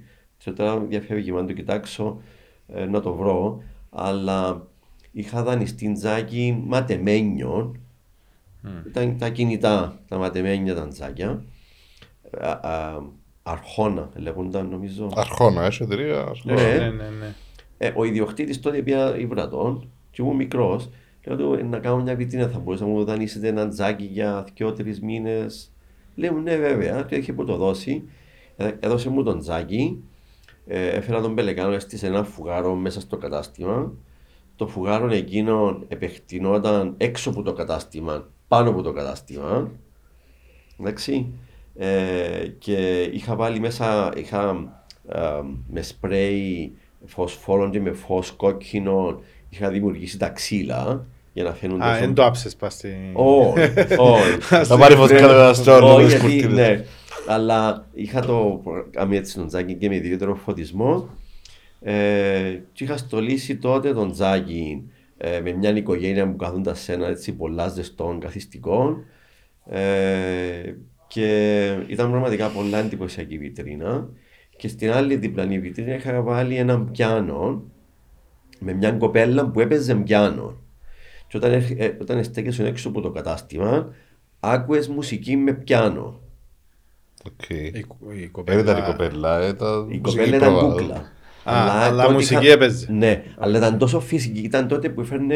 Ε, ξεχάνω πάρα το όνομα της άλλης κυρίας. Εφέρνασι κούκλες τότε που ήταν flexible. Δεν ήταν OK. okay. αυτές τις κοκάλινες. Ε, είχα την αγοράσει, η κυρία Κούλα, θυμήθηκα. Ε, είχα αγοράσει εκείνες τις κούκλες, τις flexible, οι οποίες ήταν και πανάκριβες. Μπορεί να ήταν και 800 λίρες, 900 λίρες η κάθε κούκλα. Ήταν πολλά λεφτά τότε. Ε, Δηλαδή ήταν και έξι, να κάνει μια οικογένεια και... όχι, ήταν δύο κούκλες που είχα αγοράσει τότε, ναι. Τον άντρα και τη γυναίκα. Ε, και τότε η κοπέλα, λέω, σου, αφού, αφού και τα δάχτυλα, επειδή ήταν, εκκινούνταν και τα δάχτυλα των κούκλων, είχα τα ακουμπήσει με τέτοιον τρόπο πάνω στο πιάνο, τα δάχτυλα φαίνεται της ότι έπαιζε. κοπέλας. Την κίνηση που έσκυβε μπροστά, ε, το φόρεμα που της έβαλα, τα πόδια της κάτω που ακουμπούσαν πάνω στα πετάλια του, του πιάνου, ε, άκουες και τη μουσική με το, με το πιάνο και την ημέρα που άνοιξα τη βιτρίνα ήταν τόσο εντυπωσιακή και ο φωτισμός, γιατί πάντα ασχολούμαι και με το φωτισμό επίσης. Ε, γιατί για μένα ο φωτισμός είναι το Α και το Ω, είτε σε ένα Ε, παί- σπίτι, παίζει ρόλο πολύ, ναι, ναι. είτε σε μια βιτρίνα. Και αυτό που βλέπω πολλές φορές, ακόμα και σε εκκλη- στην εκκλησία, να πας και βλέπεις τους άσπρους τους γλόμπους, είναι τόσο αποκρουστικό το, το άσπρο το φως που είναι σαν τη Φλωρέντζα, που δεν μπορώ να καταλάβω γιατί το επιλέγουν ή- και βάλουν συν- έστω το warm ε, light. Νομίζω στην εκκλησία να τους κόφτει και πολλά για ναι, το- ε, νομίζω και εγώ το για ίδιο. το τούτο, αλλά... Αλλά είναι κάτι το οποίο παρατηρώ ε, και με τους φωτισμούς που είχα κάνει και γενικά την όλη διακόσμηση.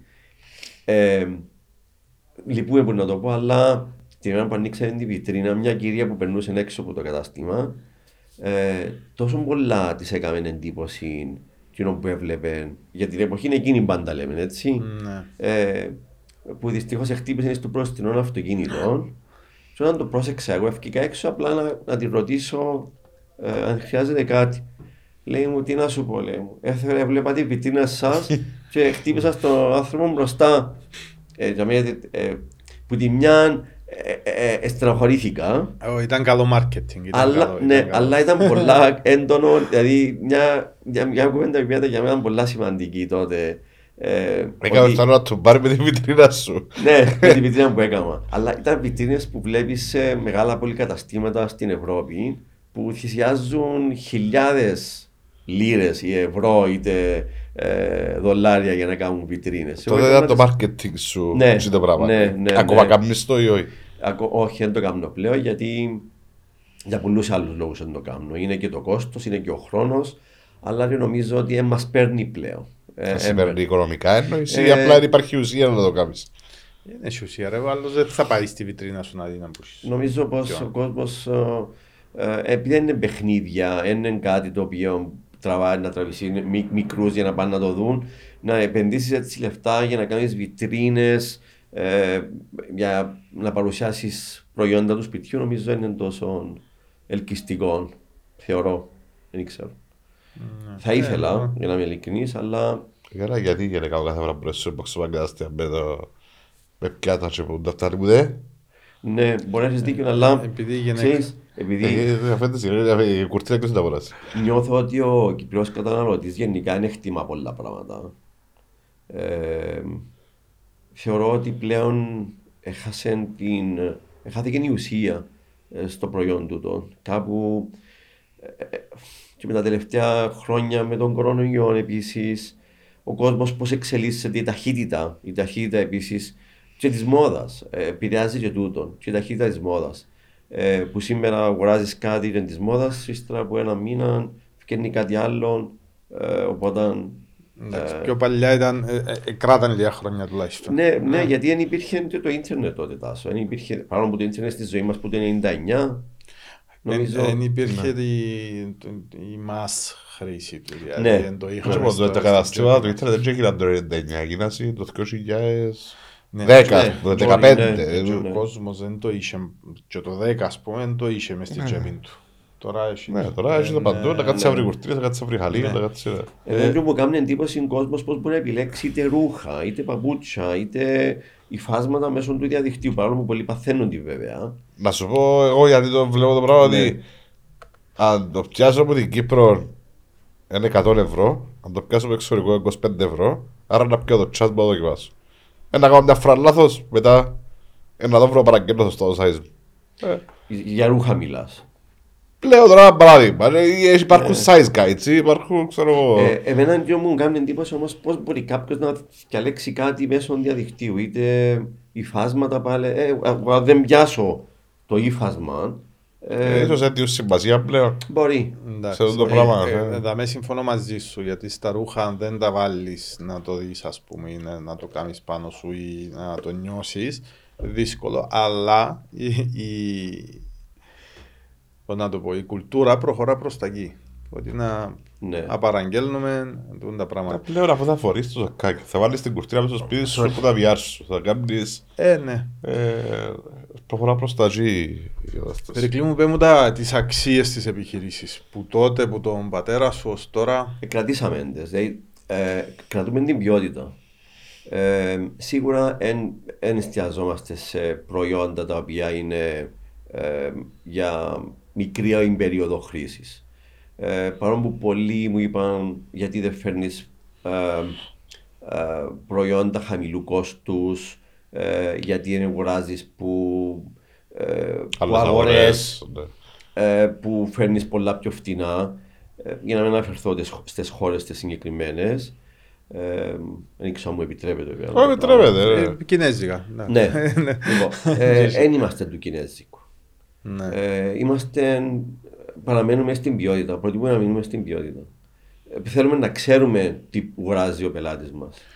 Και ε, που τότε με το A to Z, όπως το είπε ο Μάικ, service να κρατάτε εκεί τα πράγματα δεν αλλάξε προχωρά. ναι, δεν άλλαξε και μάλιστα μπορώ να πω ότι ε, μου έδωσε την ευκαιρία ο παπάς μου να πω και κάτι άλλο χαρακτηριστικό.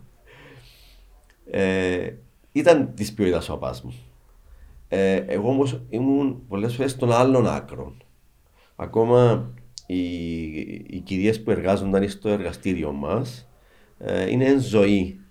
Ε, και με μια συγκεκριμένη κυρία, με δύο συγκεκριμένες κυρίες, έχω κάποια επαφή κατά καιρούς. Ε, Μεγάλες τώρα. Ε, περάσαν τα 60, οπότε ε, καθίσανε στο σπίτι τους. Ε, να αναφερθώ στην κυρία Αντρούλα τέλος πάντων, η οποία την είχα δει και πρόσφατα. είχε έρθει στο εργαστήριο γιατί την χρειάστηκα για να με βοηθήσει σε κάτι που ήθελα.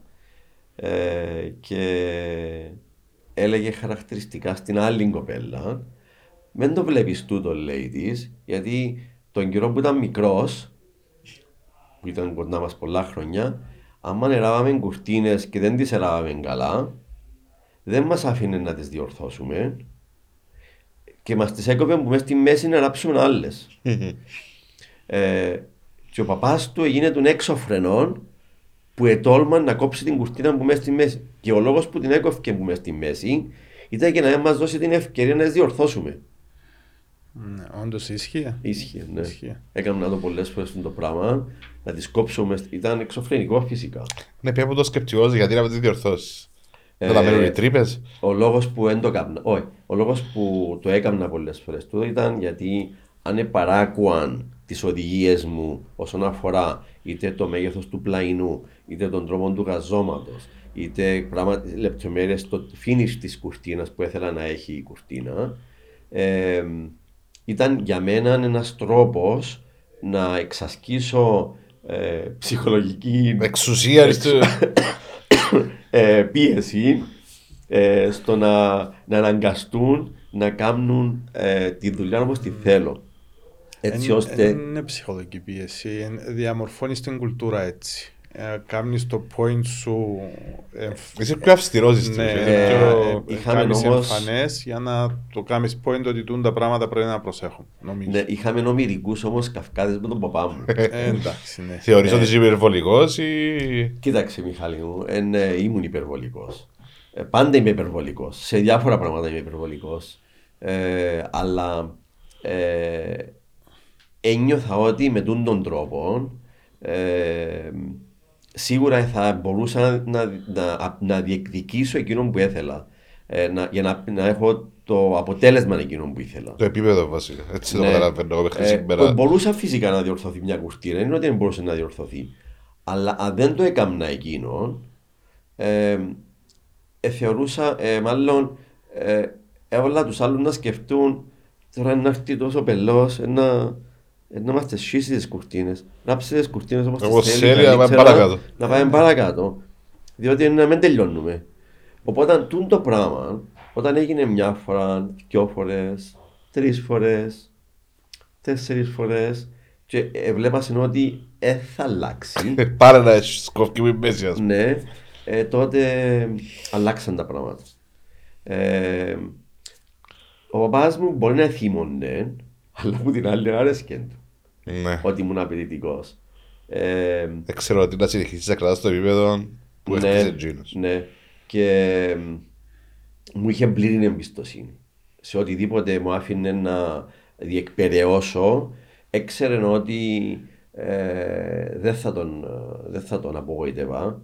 Ε, εξού και έφυγε από τη ζωή ο παπάς μου, ε, έχοντας τη συνείδηση του ήσυχη ότι ε, η πορεία που ε, ε, δημιούργησε την επιχείρηση τούτη, ε, οι γνώσεις, οι απαιτήσεις για να έχει έναν καλό όνομα ε, θα, θα διατηρηθεί και θα παραμείνει.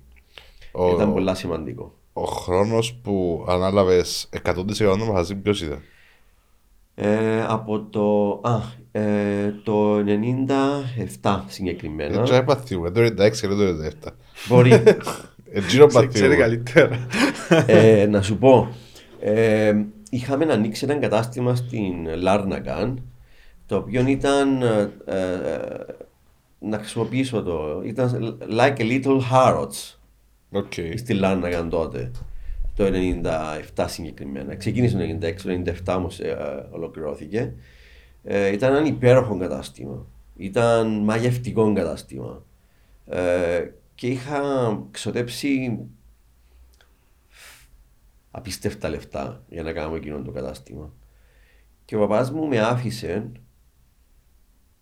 μου άφησε το free will να κάνω ό,τι θέλω, αλλά εκ των υστέρων κατάλαβα το λάθος μου. Ίσως γι' αυτό πώς άφηκε να το κάνεις όπως θέλεις. Ναι, Να καταλάβεις το λάθος σου. ναι. Ε, ήταν πολλά, όμως για τότε έφαγα 88.000 λίρες Το 96, 88.000 λίρες μπορεί να είναι και 350 σήμερα. ας πούμε. Ναι. Και είχα Πολύ 88.000 παραπάνω. 88.000 λίρες και έκανα το κατάστημα. Ε, βέβαια που το κατάστημα τούτο δεν έχασα γιατί κέρδισα ε, γνώρισα την, ε, τη γυναίκα που παντρεύτηκα και απέκτησα δύο παιδιά. Άρα το κέρδος σου ήταν τα δύο παιδιά. το κέρδος μου σήμερα είναι τα δύο παιδιά. Α, 44.000 ο ένας. Περίπου. ε, γιατί Νομίζω είχε- αξίζαν κάθε σέντ. Ναι, γιατί είχε έρθει στο κατάστημα τότε η Αναστασία με τη μάμα της. Ε, έθελα σε έναν τραπεζομάντιλο. Ε, και είπα τους ότι έχουμε να σας δείξουμε. Μπήκα στη μέσα και την, ε, λέω είναι, είναι στον πάνω οροφό τα υφάσματα. Ε, ε, εβαλάτες να ανεβούσουν πάνω και εγώ ήμουν πίσω.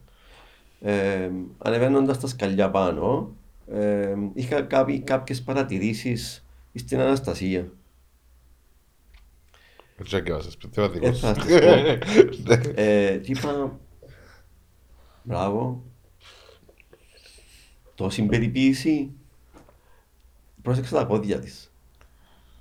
Οκ. Τι φτέρνες των ποδιών της συγκεκριμένα. Στα δάχτυλα της, που ήταν πάρα πολλά περιποιημένα. Και είπα, Παναγία μου. Και αμέ ήταν η πρώτη μου παρατήρηση που έκανα.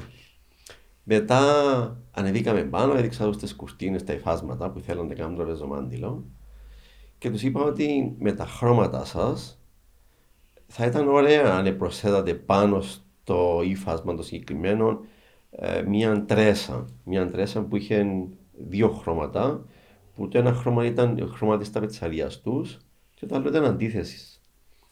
Άρεσε της μάμας της και είπε να είναι καλά, να το κάνουμε έτσι. Ε, είπα τους την τιμή και είπε η μάμα της Αναστασίας όχι, όχι, να το ράψουμε εμείς λέει το τραπεζομάντιλο. Ε, φάνηκε της ακριβά Ναι. όταν της είπα την τιμή του τραπεζομαντήλου. Ε, ε, υπάρχει πρόβλημα, είπα. Θα σας εξηγήσω πώς να το ράψετε. Εγώ παρόλο που τους εξήγησα πώς να το ράψουν, έρχεται ύστερα, φέρνω τους το ύφασμα, και ύστερα από δύο-τρεις μέρες έρχεται η Αναστασία στο κατάστημα ε, και λέει μου, ξέρεις, λέει μου, ε, η τρέσα μας έφτασε. Μάλλον εκόψατε μας μισό μέτρο πιο λίγο. Ε, Μόλις μου βγαίνουν το πράγμα, εγώ ε, πανικοβλήθηκα. Είπα: Αν υπάρχει περίπτωσης. Εγώ έκοψα την τρέσα, είπα. Εγώ έκοψα το υφάσμα. Ε, σωστά. Πώς εράψατε την τρέσα πάνω; Εδώ είχα, εννο- ε, είχα εξηγήσει ότι η τρέσα θα έπρεπε να έμπαινε στο τραπεζομάντιλο στην πάνω μεριά. Η μάμα της, αν δεν το βάλεις στην πάνω μεριά, βάλει το εξωτερικά. Την τρέσα Γιατί γύρω το γύρω. έκανες; Οπότε δεν την έκανουσε. Λέω ότι με εγώ είπα σας πώς να ράψετε λέω ότι στο τραπεζομάντιλο, μάλλον έκανατε λάθος. Εν έτσι μας είπες, είπα όχι, είπα ένα άλλος πώς. Τέλος πάντων φέρτε μας ακόμα μισό μέτρο τρέσα. Εντάξει είπα της, οκ. Ε, έφερα της την τρέσα ε, και ξανήρθε η Αναστασία στο κατάστημα να πιάσει την τρέσα. Ε, ε, τη δεύτερη φορά που ήρθε, ε, μίλησαμε λίγο παραπάνω. Και μετά κάναμε την οριμία. Ε, και στο το 99 παντρευτήκαμε. Ε, ξεκίνησε με έναν τραπεζομάντιλο δηλαδή. Τραπεζο- Ήταν ένα Τίποτα, τίποτα. τραπεζομάντιλο. Όχι, Λοιπόν. Το τραπεζομάντιλο, Ναι. 88.000. Κίνο κόστησε. Ναι, μπορείς να Και πεις μετά έτσι. θα κάνουν τα μαθηματικά. Μάλιστα. Λοιπόν, απαρχίσαμε την Μαρία Νάρια το 99, 2 Δεκεμβρίου και στη συνέχεια τον Ανδρέα Αλέξανδρον το 2001. Να σου ζήσω. Ευχαριστώ. Θεωρείς ότι κάποιος που τους δύο να συνεχίσει το... Ε, θα ήθελα. Θα ήθελα, αλλά Αλλά τι θα ήθελες εσύ. ναι, ε, δεν θέλω όμως τα παιδιά σήμερα. Δυστυχώς το επάγγελμα μας εν- δεν- σίγουρα δεν είναι εύκολο. Δεν είναι εύκολο επάγγελμα. Ε, και αλλάζουν πολλά πράγματα στον κόσμο. Ε, θα ήθελα, ναι, πραγματικά, γιατί ε, έχουμε ένα- μια πάρα πολύ καλή ιστορία σαν εταιρεία ε, και το- το quality μας πραγματικά είναι συνυφασμένο όχι μόνο με το ύφασμα αλλά με τη δουλειά που κάνουμε σαν κατάστημα. Ε, κάτι το οποίο τα παιδιά μου θα μπορούσαν να το συνεχίσουν, αλλά δεν έχουν νομίζω την όρεξη, τη διάθεση, γιατί ε, με, με όλα αυτά τα πράγματα που βλέπουν, πώς συμπεριφέρεται ο κόσμος, ε, και στο επαγγελματικό μας δεν, δεν πληρωνόμαστε για τις υπηρεσίες που προσφέρουμε. Ε, Το consulting στην ουσία ναι, που έκαμες π.χ. για το τραπεζομάντιλο πήγε μαζί με το, ακριβώς. με το ναι, ύφασμα. ναι. Ναι. Ενώ σήμερα, αν θέλεις να πας να κάνεις στο σπίτι σου, πάρεις έναν αρχιτέκτονα, μια, ε, έναν interior designer. Να πληρώσεις τα Πληρώνεις, υπηρεσία ναι, του. τις υπηρεσίες. Στο κατάστημα μας έχουν την, ε, τη- ο προτέρημα οι οι πελάτες ότι έχουν, είμαι εγώ και επειδή είμαι και λίγο απόλυτος στις, ε, στις εισηγήσεις μου ή στις ε, ε, απόψεις μου το οποίο η πραγματικότητα είναι ότι βοηθά ε, εκείνον που πιστεύω εκείνον είναι δηλαδή δεν κάνω λάθος στη δουλειά μου Να ρωτήσεις το εσύ ή να ρωτούν όλοι. ε, το λέσουν όλοι. Ναι, το λέσει. Οκ. Είμαι, είμαι πολύ πετυχημένος σε αυτό το θέμα. Ε, και η κριτική μου και η άποψη μου, ε, αν κάνω λάθος φυσικά να το παραδεχτώ. Ε, αλλά δεν κάνω λάθος. Στη δουλειά μου δεν κάνω λάθος. Γιατί πραγματικά είμαι τελειομανής.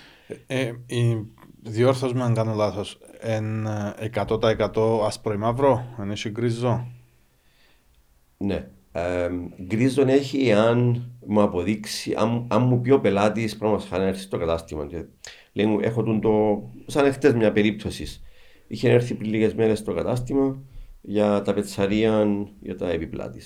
Ε, και ε, διάλεξε κάποια υφάσματα και ήρθε από την αρχή ε, ε, ε, αφοσιωμένη σε ένα tweet ύφασμα.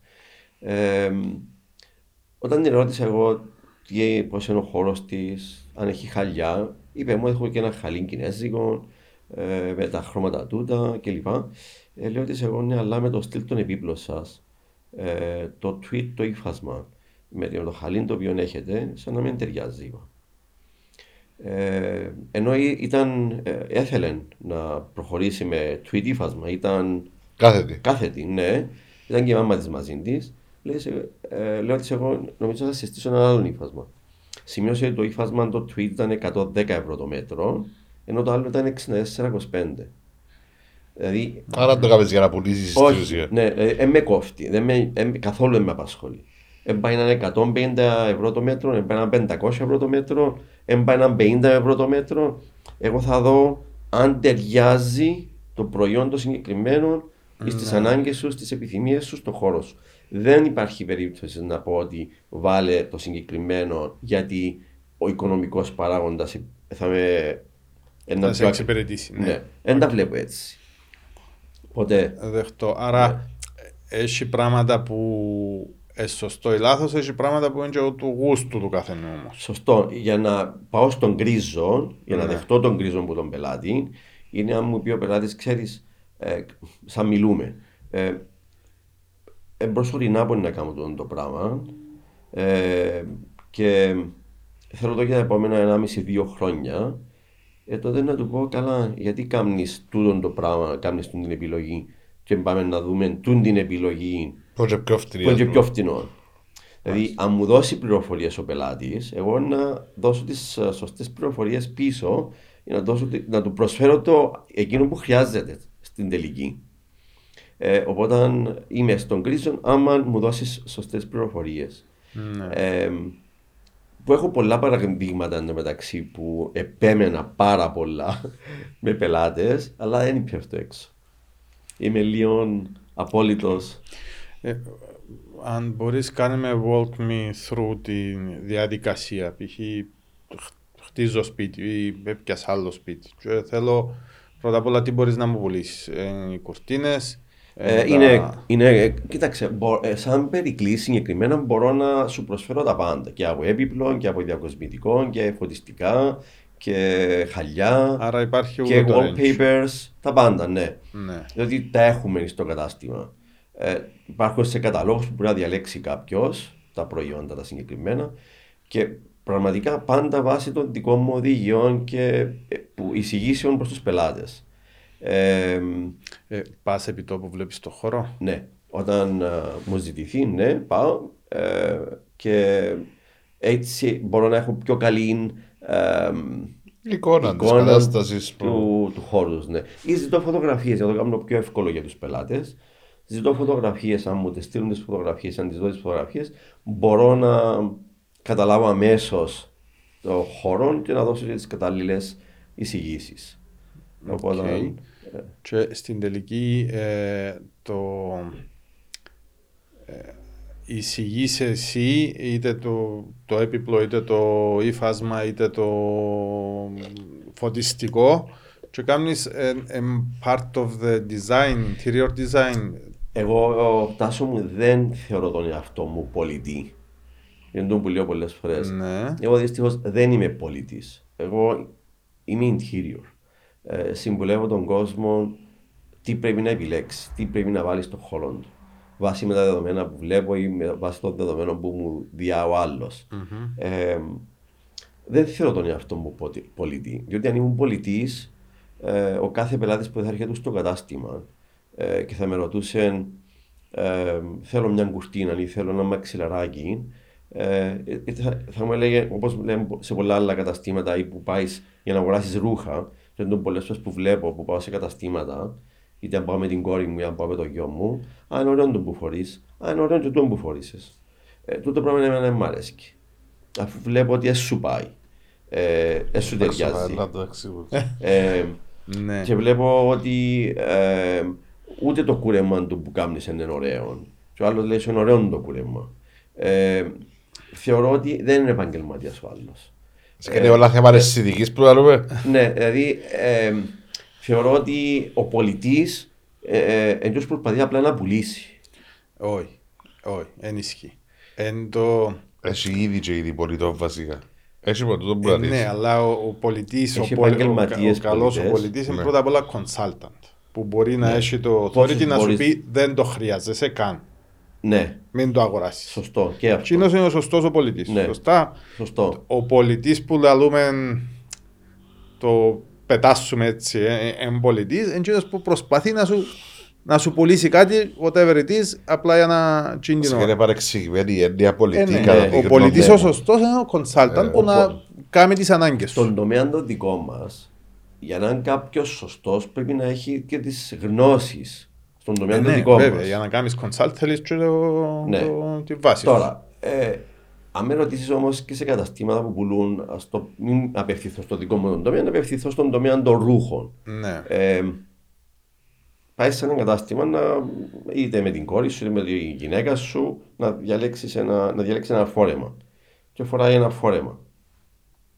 Η κοπέλα της λέει: Α, είναι ωραίο το φόρεμα πάνω σου. Ενώ εσύ το βλέπεις ότι δεν είναι ωραίο πάνω τη. Κάτι δεν, της, δεν την κολακεύει, δεν της, μπορεί να της καλύψει την κοιλιά της, μπορεί να της καλύψει, ε, μπορεί να έχει κυταρίδα και να φαίνεται μετά από το, το ύψος του φούστα ή του φορέματο, να είναι τέτοιο που να της δείχνει την κυταρίδα της. Άμα δεις τα πράγματα, ε, να πεις εσύ, ε, να συμφωνείς με την πολίτρια που πουλά το φόρεμα και λέει είναι ωραίο πάνω στη γυναίκα σου, να πεις αφού σου πάει. Αφού ε, δείχνεις το πράγμα ή παρουσιάζεις το πράγμα. Ναι. Ο- Και επειδή εγώ βλέπω τον το πράγμα καθημερινά, λέω ότι πώς μπορείς να εισηγηθείς ότι είναι ωραίο το φόρεμα πας στη γυναίκα τη συγκεκριμένη, αφού δεν της πάει. Δεν της ταιριάζει. Δηλαδή το κάθε φόρεμα πρώτα φορήσει ε, η γυναίκα σου εσένα και έναν όμορφο, μπορεί να φορήσει η γυναίκα του Μιχάλη και να μην είναι ωραίο. Ή το αντίθετο. Σωστά. Εντάξει, άρα εν είσαι πολιτής των ρούχων. Ε, να εν το είμαι πω έτσι πολιτής απλοϊκά. γενικά. Δεν είσαι εκείνος ο Ναι, άνθρωπος που να ναι. σου δω Δεν κοραμέ είμαι- και διάλεξ. Ναι, Αλλά- δεν μπορώ να το κάνω το πράγμα. Μα- Θέλει να κάνει κονσάλ- να το Ε, κονσάρτα. στην ουσία τους είναι εγώ. Δεν Ο θέλει να πολιτής απλά που- ναι. πουλά πιάσει το σύρο και δεν 25. Δεν μπορώ. Δεν μου έρχεται. Ναι. Δεν μπορώ. Είναι κάτι το οποίο ε, δεν μου βγαίνει με τίποτε. Δηλαδή πρέπει να ξέρω τι ε, θα, βάλω στο, σπ- θα βάλεις στο σπίτι σου για να το εγκρίνω. Οκ. Ε, πάντα μου μια έτσι τρίκη ερώτηση. Σήμερα στην Κύπρο έχει μάρκετ για τούν την υπηρεσία; Ε, γιατί Υπάρχουν, ναι βέβαια. Υπάρχουν. γιατί σι. ε, ε, λίγο ναι μεν πληρώνεσαι μέσω του προϊόντος σου Ναι. Αλλά εκτιμά το, να το πω έτσι καλύτερα, ο πελάτης του ναι. το πράγμα. Εκείνοι που με γνωρίζουν τάσο εκτιμούν το, ναι. Ή που έρχονται συστημένοι, ή αν έκαναν οι μαμάδες τους, αν έκαναν οι θείες τους. Δηλαδή είναι και mouth to mouth πολλές φορές. Ε, Ναι. Και ακούω το. Ε, Έκαμε τες η μάμα μου πριν 27 χρόνια τις κουρτίνες. Και ακόμα είναι οι ίδιες, Ακόμα είναι είναι οι χαλάσαν. ίδιες, είναι χαλάσαν. Ακόμα πριν λίγες μέρες ήρθε μια πελάτησα μου λέει έκανα τις κουρτίνες πριν 25 χρόνια. Ε, χάλασε απλώς λέει μου το, το κορδόνι που πάνω που σουρώνουν οι κουρτίνες, έκοψε που τον ήλιο, ε, πρέπει να το αλλάξουμε. Ε, μα 25 χρόνια. Ναι. Ε, διορθώνεις απλά ξανά μια κουρτίνα πριν 25 χρόνια. Και έχει σημασία ακόμα πολλές φορές και η ποσότητα σε μια κουρτίνα την οποία βάζεις. Ο κόσμος δεν καταλαβαίνει ακόμα τι ποσότητες πρέπει να βάλει σε μια κουρτίνα, αν είναι λεπτή, Α, αν είναι πόσο χοντρή. θα- Το σούρωμα. Ναι, το- το, σούρωμα. το οποίο ακόμα δεν το καταλαβάσει. Εγώ νομίζω ότι σε ό,τι δουλειά που κάνεις, δουλειά έξω το θεωρείς δουλειά, ε, θεωρώ το κάτι σαν έτσι λίγο ρομαντισμό. Πρέπει να ξέρεις τον Περικλή Ναι, μπράβο. και να πάεις να εμπιστευτείς τον Περικλή και εντάξει, δεν είμαι ότι το, το κατάστημα είναι γνωστό, αλλά εγώ θεωρώ ότι ε, ε, σε εκεί το level που πάεις για τον Περικλή. Ξέρεις, όχι να σου πει ο Περικλής, Ε, ε, ευχαριστώ, να Μιχάλη, που το, λες τούτο. έτσι Είναι το αλήθεια. βλέπω εγώ Ναι. έξω σαν πελάτης. Ναι. Δεν θα αρέσει κάποιο τσαμπιά να μποδαμε. Ε, Να, Ναι, αλλά- να πάεις συστημένος, να πάει... Άρα έρχεται το θέμα της διαδοχής που αρκέψα είναι η κουβέντα. Ναι. Ναι. Ε, Γίνεται; Ε, Εκτός αν κατεβεί ο γιος σου και κόφει τα δυο φορές μες στη μέση τα τις κουρτίνες Ναι, για δεν να θα το είναι κάνει. πιο που ζαμέ και εκεί. όχι, δεν θα το Ακόμα κάνει. πιο- Είναι πολλά πιο συντηρητικός ο γιος μου. Νομίζω ότι υπάρχει πλέον ρομαντισμός όπως σε όλες τις ηλικίες. Και στις δικές μας ηλικίες Γενικά, ακόμα. ναι, γενικά, Ε, γενικά είναι όλοι μας πολλά διαφορετικοί πλέον. εν. Φυσικά, κοίταξε. Ε, αν ρωτήσω τα παιδιά μου αύριο μου να κάνουν σπίτι, δεν υπάρχει περίπτωση να κάνουν σπίτι ε, χωρίς να βάλουν κουρτίνες. Εντάξει, άρα επειδή ξέρουν την ποιότητα, ξέρουν τους λόγους, ξέρουν τους... Ακόμα, ε, Μιχάλη μου, ακόμα και η ποιότητα. Πολλοί που κάνουν σπίτια και λες είναι εμένα είναι μοντέρνο το σπίτι μου και δεν βάζω κουρτίνες. Ε, ε, μεγάλο λάθος τούτο γιατί η κουρτίνα δεν είναι κλασικό ε, feature, δεν είναι κλασικό αντικείμενο μέσα σε ένα σπίτι. Το κάθε σπίτι, τον, τον dressing του σπιτιού, η ζεστάδα ενός σπιτιού, ξεκινά από διάφορα πράγματα. Εξαρτάται πώς θα το κάνεις. Ναι, ε. ε, και η κουρτίνα, για- ε, λες, ε, λες ότι επειδή είναι minimal το σπίτι μου δεν μπορώ να βάλω κουρτίνες. Ε, Δεν ισχύει το πράγμα. Διότι αν δούμε στο εξωτερικό ε, αρχιτέκτονες που χρησιμοποιούν κουρτίνες ε, ή που κάνουν τα interior, σε, οι μεγάλοι αρχιτέκτονες, ε, χρησιμοποιούν και κουρτίνες ε, και μαξιλαράκια και χαλιά. Ε, ενώ στην Κύπρο ε, αλλάξαμε πάρα πολλά. Λέμε, βάζουμε ρολά. Μα τα ρολά που βάζουν στο εξωτερικό ακόμα και οι αρχιτέκτονες είναι και ρολά που στοιχίζουν 50 ευρώ, 100 ευρώ, 200, 300. Και να με έχει το τούτο. το- Ε, ε, ξέρω περιπτώσεις που, ε, που κάνουν τα σπίτια, ε, διότι έχω και φίλους αρχιτέκτονες στο εξωτερικό, ξένους, που κάνουν ρολό, και ένα παράθυρο στην Κύπρο, το, συν- ένα ρολό μπορεί να στοιχήσει 200 ευρώ, ε, και είναι σε 2.000 ευρώ. Είναι η ποιότητα. Χρησιμοποιούν υλικά τα οποία είναι πολλά ιδιαίτερα. Ή όπως τώρα είναι πολλά της μόδας οι σιδερένιες, οι κουρτίνες. Δεν είναι της μόδας. Ναι. Ε, ε, Μια τελειά χαβαρό στο. Ε, εντάξει. Δηλαδή, Ε, σιδερένιες κουρτίνες. Σιδερένιες, ναι, είναι ε, νήματα ε, με σίδερο ή που είναι γκρίκι και μπαίνουν ε, εσωτερικές κουρτίνες οι μεταλλικές Πώς τις- και εξωτερικά. Και εξωτερικά. Ε, Κρεμάεις στους αλήσους ας πούμε. το- Μπαίνουν Έτσι η φάση περί- έτσι είναι το- Πριν πάρα πολλά χρόνια σε διάφορα καταστήματα βάζασαν κάτι διαχωριστικά που ήταν με είτε με Πηγιούες, όπως είτε τα... με πηλιούες, ναι, Ναι. ήταν ή πολύ Ακόμα βάλουν τα. ναι. Δεν που τα βάλουν ακόμα, ναι. Ε, τώρα, ε, κάτι παρόμοιο, ε, Οκ. δημιουργήσαν και κουρτίνες μεταλλικές ή υφάσματα μεταλλικά, τα οποία Good to know. χρησιμοποιούν. Θα πάμε κανένα γύρω στο Ναι. κατάστημα να δούμε πράγματα που δεν ξέρουμε. Ρε, επειδή εγώ παρακολουθώ σε το facebook τους και ξέρω, ε. Καταρχάς, θεωρείς τον ευκάλλεις ο ένας τα τους άλλων. Εντάξει, Ε, εσύ είσαι και λίγο πιο καλλιτέχνης, ναι. Ναι, ε, θεωρείς το και χαίρεσαι να θωρείς, ρε φίλε. Δεν δεν είναι κάτι που απλά να... Όχι πως σε να πει Ναι, κάποιον άλλο, ναι, απλά... βεβαίως. Ε, Ε, ε, ε, θέλω να σε ρωτήσω σε 10 χρόνια που το το, το κατάστημα. Σε 10 χρόνια, ε, κοίταξε, όλα εξαρτώνται και από την υγεία μας. Είναι έτσι. Ε, να είμαστε Μιλούμε καλά. τώρα. Ε, Θεού θέλω το ζάβαστε θεωρώ- εντάξει. Κοίταξε, τώρα είμαι 56 χρονών. Ε, στα 66 μου ελπίζω να είμαι τόσο δυνατός όσο ήταν ο παπάς μου στα 66 του γιατί σε τούτη την ηλικία που είμαι εγώ σήμερα ήταν ο παπάς μου τον καιρό που ξεκίνησε τη δουλειά ξανά από το μηδέν. Μάλιστα. Αλλά εί- είχε το κουράγιο να ξαναξεκινήσει από το μηδέν. Μεγάλη Ναι, κουράγιο. αλλά φυσικά Στο... ήμουν μεγάλη βοήθεια εγώ δίπλα του τότε στήριξα τον πάρα πολλά. Ναι. Ήταν πολλά Άρα είσαι φυσικά- έναν. Ναι, Ο κούμπιρας το που. Ναι, ναι, ναι. Ε, ε, λέω σου, ένιωθε 100% σιγουριά για οτιδήποτε. Ακόμα και στο εξωτερικό που πιέναμε για να κάνουμε τις παραγγελίες μας, ε, μου είχε πλήρη εμπιστοσύνη.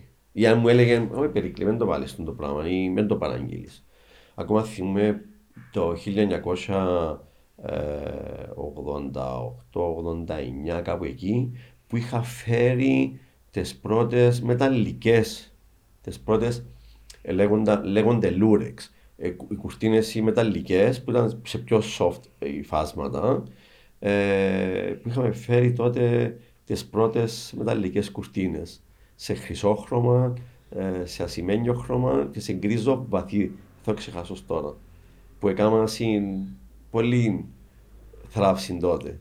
Ε, ήταν κάτι που Πολλά ασυνήθιστο. είναι ασυνήθιστο και Ναι. που πρέπει να τολμήσεις να το κάνεις, να επενδύσεις. Ναι. Ναι. Και θυμούμαι τότε που είχα κάνει ένα σπίτι συγκεκριμένα ε, με τις κουρτίνες που τα ανάλαβε βέβαια το interior ε, αρχιτέκτονας ε, που ήταν πολλά εντυπωσιακό. Α, πολλά συνήθιστο σπίτι. Εκείνες πρέπει να υπάρχουν ακόμα. Αφού είναι μεταλλικές. Η ε. αλήθεια λέγεται ναι, απλά ξέρεις, ε, μετά από παλεύσει κάποιο χρόνο, ε, ο άνθρωπος κουράζεται. Όπως να βαρκέται με αλλάξει, έναν. ναι, ναι. Κουράζεται. Οπότε λέει σου θέλει να κάνω μια αλλαγή. Άρα, Ή πολλές έτσι. φορές κάνουν μια αλλαγή γιατί είναι τα χαλιά, είναι οι χρωματισμοί, είναι τα έπιπλα. Θέλουν να κάνουν μια αλλαγή, οπότε να αλλάζουν. Μάλιστα. Μάικ, την ερώτησή σου για να κάνουμε Καταρχάς, παραπάνω. ελπίζω να σου άρεσε η συζήτηση μας. Δεν ξέρω αν κατάλαβε πόση ώρα έπερασε. Καθόλου. Επέρασαν Ε, δύο ώρες. Ναι. Όντως. Ελπίζω να μην σε κουράσαμε, ελπίζω να. Καθόλου καταρχάς είναι ευχάριστο το γεγονός ότι ε, σας έχω δει που κοντά. Μιλήσαμε. Εντάξει, εσένα βλέπω σε, στα σούπερ μάρκετ συνήθως. Η τελευταία φορά που βρεθήκαμε είμαστε με μπάσκετ όμως. Μες στο αλφα- Ναι, αλφα-μέγα. ήταν όντως έτσι. Ναι. Είμαστε μες μπάσκετ και ξέρεις, εντάξει. Ε, Ένα είναι το ίδιο. Και έδωσατε μου την ευκαιρία επίσης να μιλήσω για την εταιρεία. Πάνω που μιλήσαμε για διάφορα πράγματα τελικά. Τούτο είναι το ωραίο Έτσι ότι είναι. είναι Αλλού, boring. ναι, αλλού ξεκινήσαμε, αλλού καταλήξαμε. Αλλά σίγουρα για να κλείσω την ερώτηση που μου έκανες στην τελευταία όσον αφορά που βλέπω τον εαυτό μου, βλέ- ελπίζω να είμαι τόσο δυνατός μετά από 10 χρόνια όσο δυνατός ήταν ο παπάς μου Σου το στον εύχομαι. ηλικία. Αλλά σίγουρα ελπίζω να, ε, το όνομα να διατηρηθεί, να κρατηθεί. Και να κρατηθεί φυσικά και το, Το ασκότης. το υπόβαθρο. Ναι. Ναι. Το ασκότης είναι, δεν είναι το επίθετο, αλλά ε, η, η μεγάλη επιτυχία είναι να μπορέσει κάποιος να διατηρήσει το, την ποιότητα, ε, τη δουλειά ε, σε αυτόν τον τομέα. Δεν Νομίζω είναι είναι μόνο- ακριβώς ο λόγος που είπα το ασκότης, γιατί εμένα το ασκότης εμπνέει μου και ποιότητα και... ε, Γι' αυτό, γι αυτό αναφέρα το επίθετο. Ε, Ευχαριστώ Μιχάλη. Ε, θα ήθελα να σε ρωτήσω ε, ποιον θα ήθελες να δεις σε ένα από τα επεισόδια μας που πιστεύεις ότι μπορεί να βοηθήσει ε, ε, τους νέους, κάποιον που θέλει να ακολουθήσει τα όνειρα του και ώστε θα μας δώσει εκείνο που ψάχνουμε το Μπορεί να είναι παραπάνω από ένας. Ε, κοίταξε. ε, για να είμαι ειλικρινή, είναι έναν άνθρωπο που βλέπω πολύ κοντά στην νεολαία. Τώρα, τούτη ερώτηση που μου κάνεις είναι. Είναι καταρχά, ξέρει φαντάζομαι ο κόσμος ότι είναι, δεν είναι προγραμματισμένες οι ερωτήσεις που μου κάνετε ούτε... Και ό,τι κο- ούτε κόφκουμε κάτι. ούτε Τούτο- κόφκουμε, τούτο, ναι. ε, Τούτη η ερώτηση είναι η μόνη στάνταρ που έπρεπε Δεν να κάνουμε το πάμε. πάντα. Α, έτσι Ναι, Ναι, ναι, ναι, ναι. για Α. να κάνουμε τον επόμενο. Α, οκ. Ναι. Δεν το πρόσεξα του. Α, κάποιος ζήτησε να έρθω εγώ δηλαδή. Όχι, εσένα ναι, Όχι, ήθελα εγώ προσωπικά να Οκ. να έρθεις. Ε, για να είμαι ειλικρινής, ε, ένας άνθρωπος τον οποίο θαυμάζω εδώ και λίγα χρόνια, ε, που έχω ιδιαίτερη ε, σχέση μαζί του, ε, που θα ήθελα να το δω, παρόλο που το βλέπω καθημερινά και έχω και καθημερινά επαφή μαζί του, είναι ο Νίκος ο Χριστοδουλίδης, ο υποψήφιος για τις προεδρικές εκλογές. Α, άντε Μάικολ. Θα το προσπαθήσω, ελπίζω να μας κάνει τη χάρη να... Ναι. την τιμή να Θέλεις έρθει. τον πριν τις εκλογές ή μετά; Κοίταξε, ε, ο Νίκος Ή είναι το Χριστοδουλίδης ε, δεν ξέρω πότε θα μπορέσει να, θα μπορέσει να έρθει, πότε θα μπορέσει Όχι, να όχι, έρθει. ε, Α, Η ερώτηση είναι Ναι. πριν τις εκλογές ως υποψήφιος, μετά τις εκλογές πιθανόν πρόεδρος από ό,τι λα- λαλούν. ε, Τάσο ή- μου, ο Νίκος ε, είναι άνθρωπος ο οποίος ε, δεν αλλάζει. Α, θα είναι το ίδιο πράγμα. ναι, δεν αλλάζει. Ναι, είναι ο Απάντησες. ίδιος. Ναι. Δεν, δεν αλλάζει. Άρα δεν καθόλου. παίζει ρόλο πότε θα το φέρω, Εντάξει. φτάνει να, Άρα, να το ναι, φέρουμε. Κύριε Νίκο, σας Γιατί- έκαμε challenge ο κύριος Περικλής. Ναι. Να έρθετε εδώ να σας ανακρίνουμε στο... Και αν Ναι, μπορεί να γιατί μας το βοηθήσει χείρο. ο Περικλής, πολύ ευχαρίστως. Διότι θεωρώ τον πολύ καλό παράδειγμα ε, και πρώτα απ' όλα είναι πολύ καλός πατέρας ε, και είναι παράδειγμα για την νεολαία ο Νίκος Χριστοδουλίδης ε, γιατί έχει και, το, και τη δύναμη ε, που σήμερα αυτή η δύναμη μας ενώνει του Νίκου του Χριστοδουλίδη.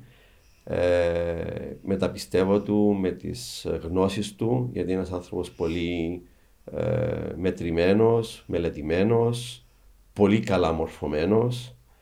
Ε, και πιστεύω ότι ε, επειδή αγαπά την νεολαία καταρχάς πάρα πολύ και είναι κοντά με την νεολαία και το λέω τούτο γιατί ε, η κόρη μου είχε ε, πάει στο Υπουργείο Εξωτερικών για ένα χρονικό διάστημα αφού τελείωσε νομική η κόρη μου και πήγαινε να κάνει εκεί το internship της και ήταν, ε, είχε ένα ιδιαίτερο friction μαζί με τον, με τον Νίκο.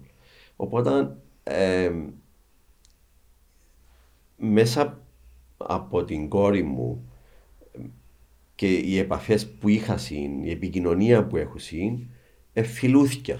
Ναι. Δηλαδή με την νεολαία, είναι πολλά κοντά στην νεολαία. Στηρίζει πολλά την νεολαία και βοήθησε και πάρα πολύ κόσμο. Παρόλο που δεν είναι γνωστό στο κοινό. Το θέμα είναι να το να γνωστό, το θέμα είναι να το κάνεις και να, το, να θέλεις να το κάνεις. Ναι. Ο Ε, Νίκος νομίζω ότι αυτό είναι το Χριστοδουλίδης- πιο σημαντικό. Ο ναι, Νίκος ναι, ναι. Χριστοδουλίδης είναι αυτός ο άνθρωπος ο οποίος έκαμε πάρα πολλά πράγματα ε, και δεν τα παρουσιάζει.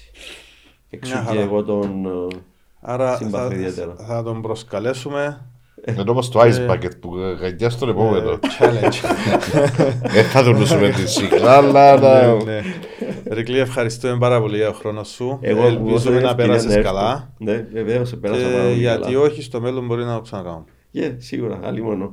Θα είναι δική μου χαρά να τα ξαναπούμε, δηλαδή ύστερα από 10 χρόνια. Α, ε, μια- Ένα είναι καλό. Αν- Αν είμαστε... ναι, ναι. Μακάρι να είμαστε Αν καλά είμαστε όλοι καλά, να και κάνουμε- να και να το- κάνουμε podcast. να το κάνουμε ποτέ. κάθε χρόνο Ναι, και ναι. να το κάνουμε κάθε μήνα, ας πούμε. Η Μάλιστα. υγεία μας έχουμε. Εγώ σας εύχομαι να Ευχαριστούμε. έχετε μια ε, λαμπρή καριέρα, να είσαστε πάντα υγιέστατοι και εσείς και η οικογένεια σας και να σας ε, βοηθήσει ο Θεός ε, να φτάσετε τους στόχους σας. ε. Εννοείται ευχές ε, ανταποδίδουμε τις ίδιες και για την Thank you, οικογένεια Ευχαριστώ του. πολύ. Να είστε καλά. Σε ευχαριστούμε πολύ. Thank you. Σας εύχομαι καλή συνέχεια.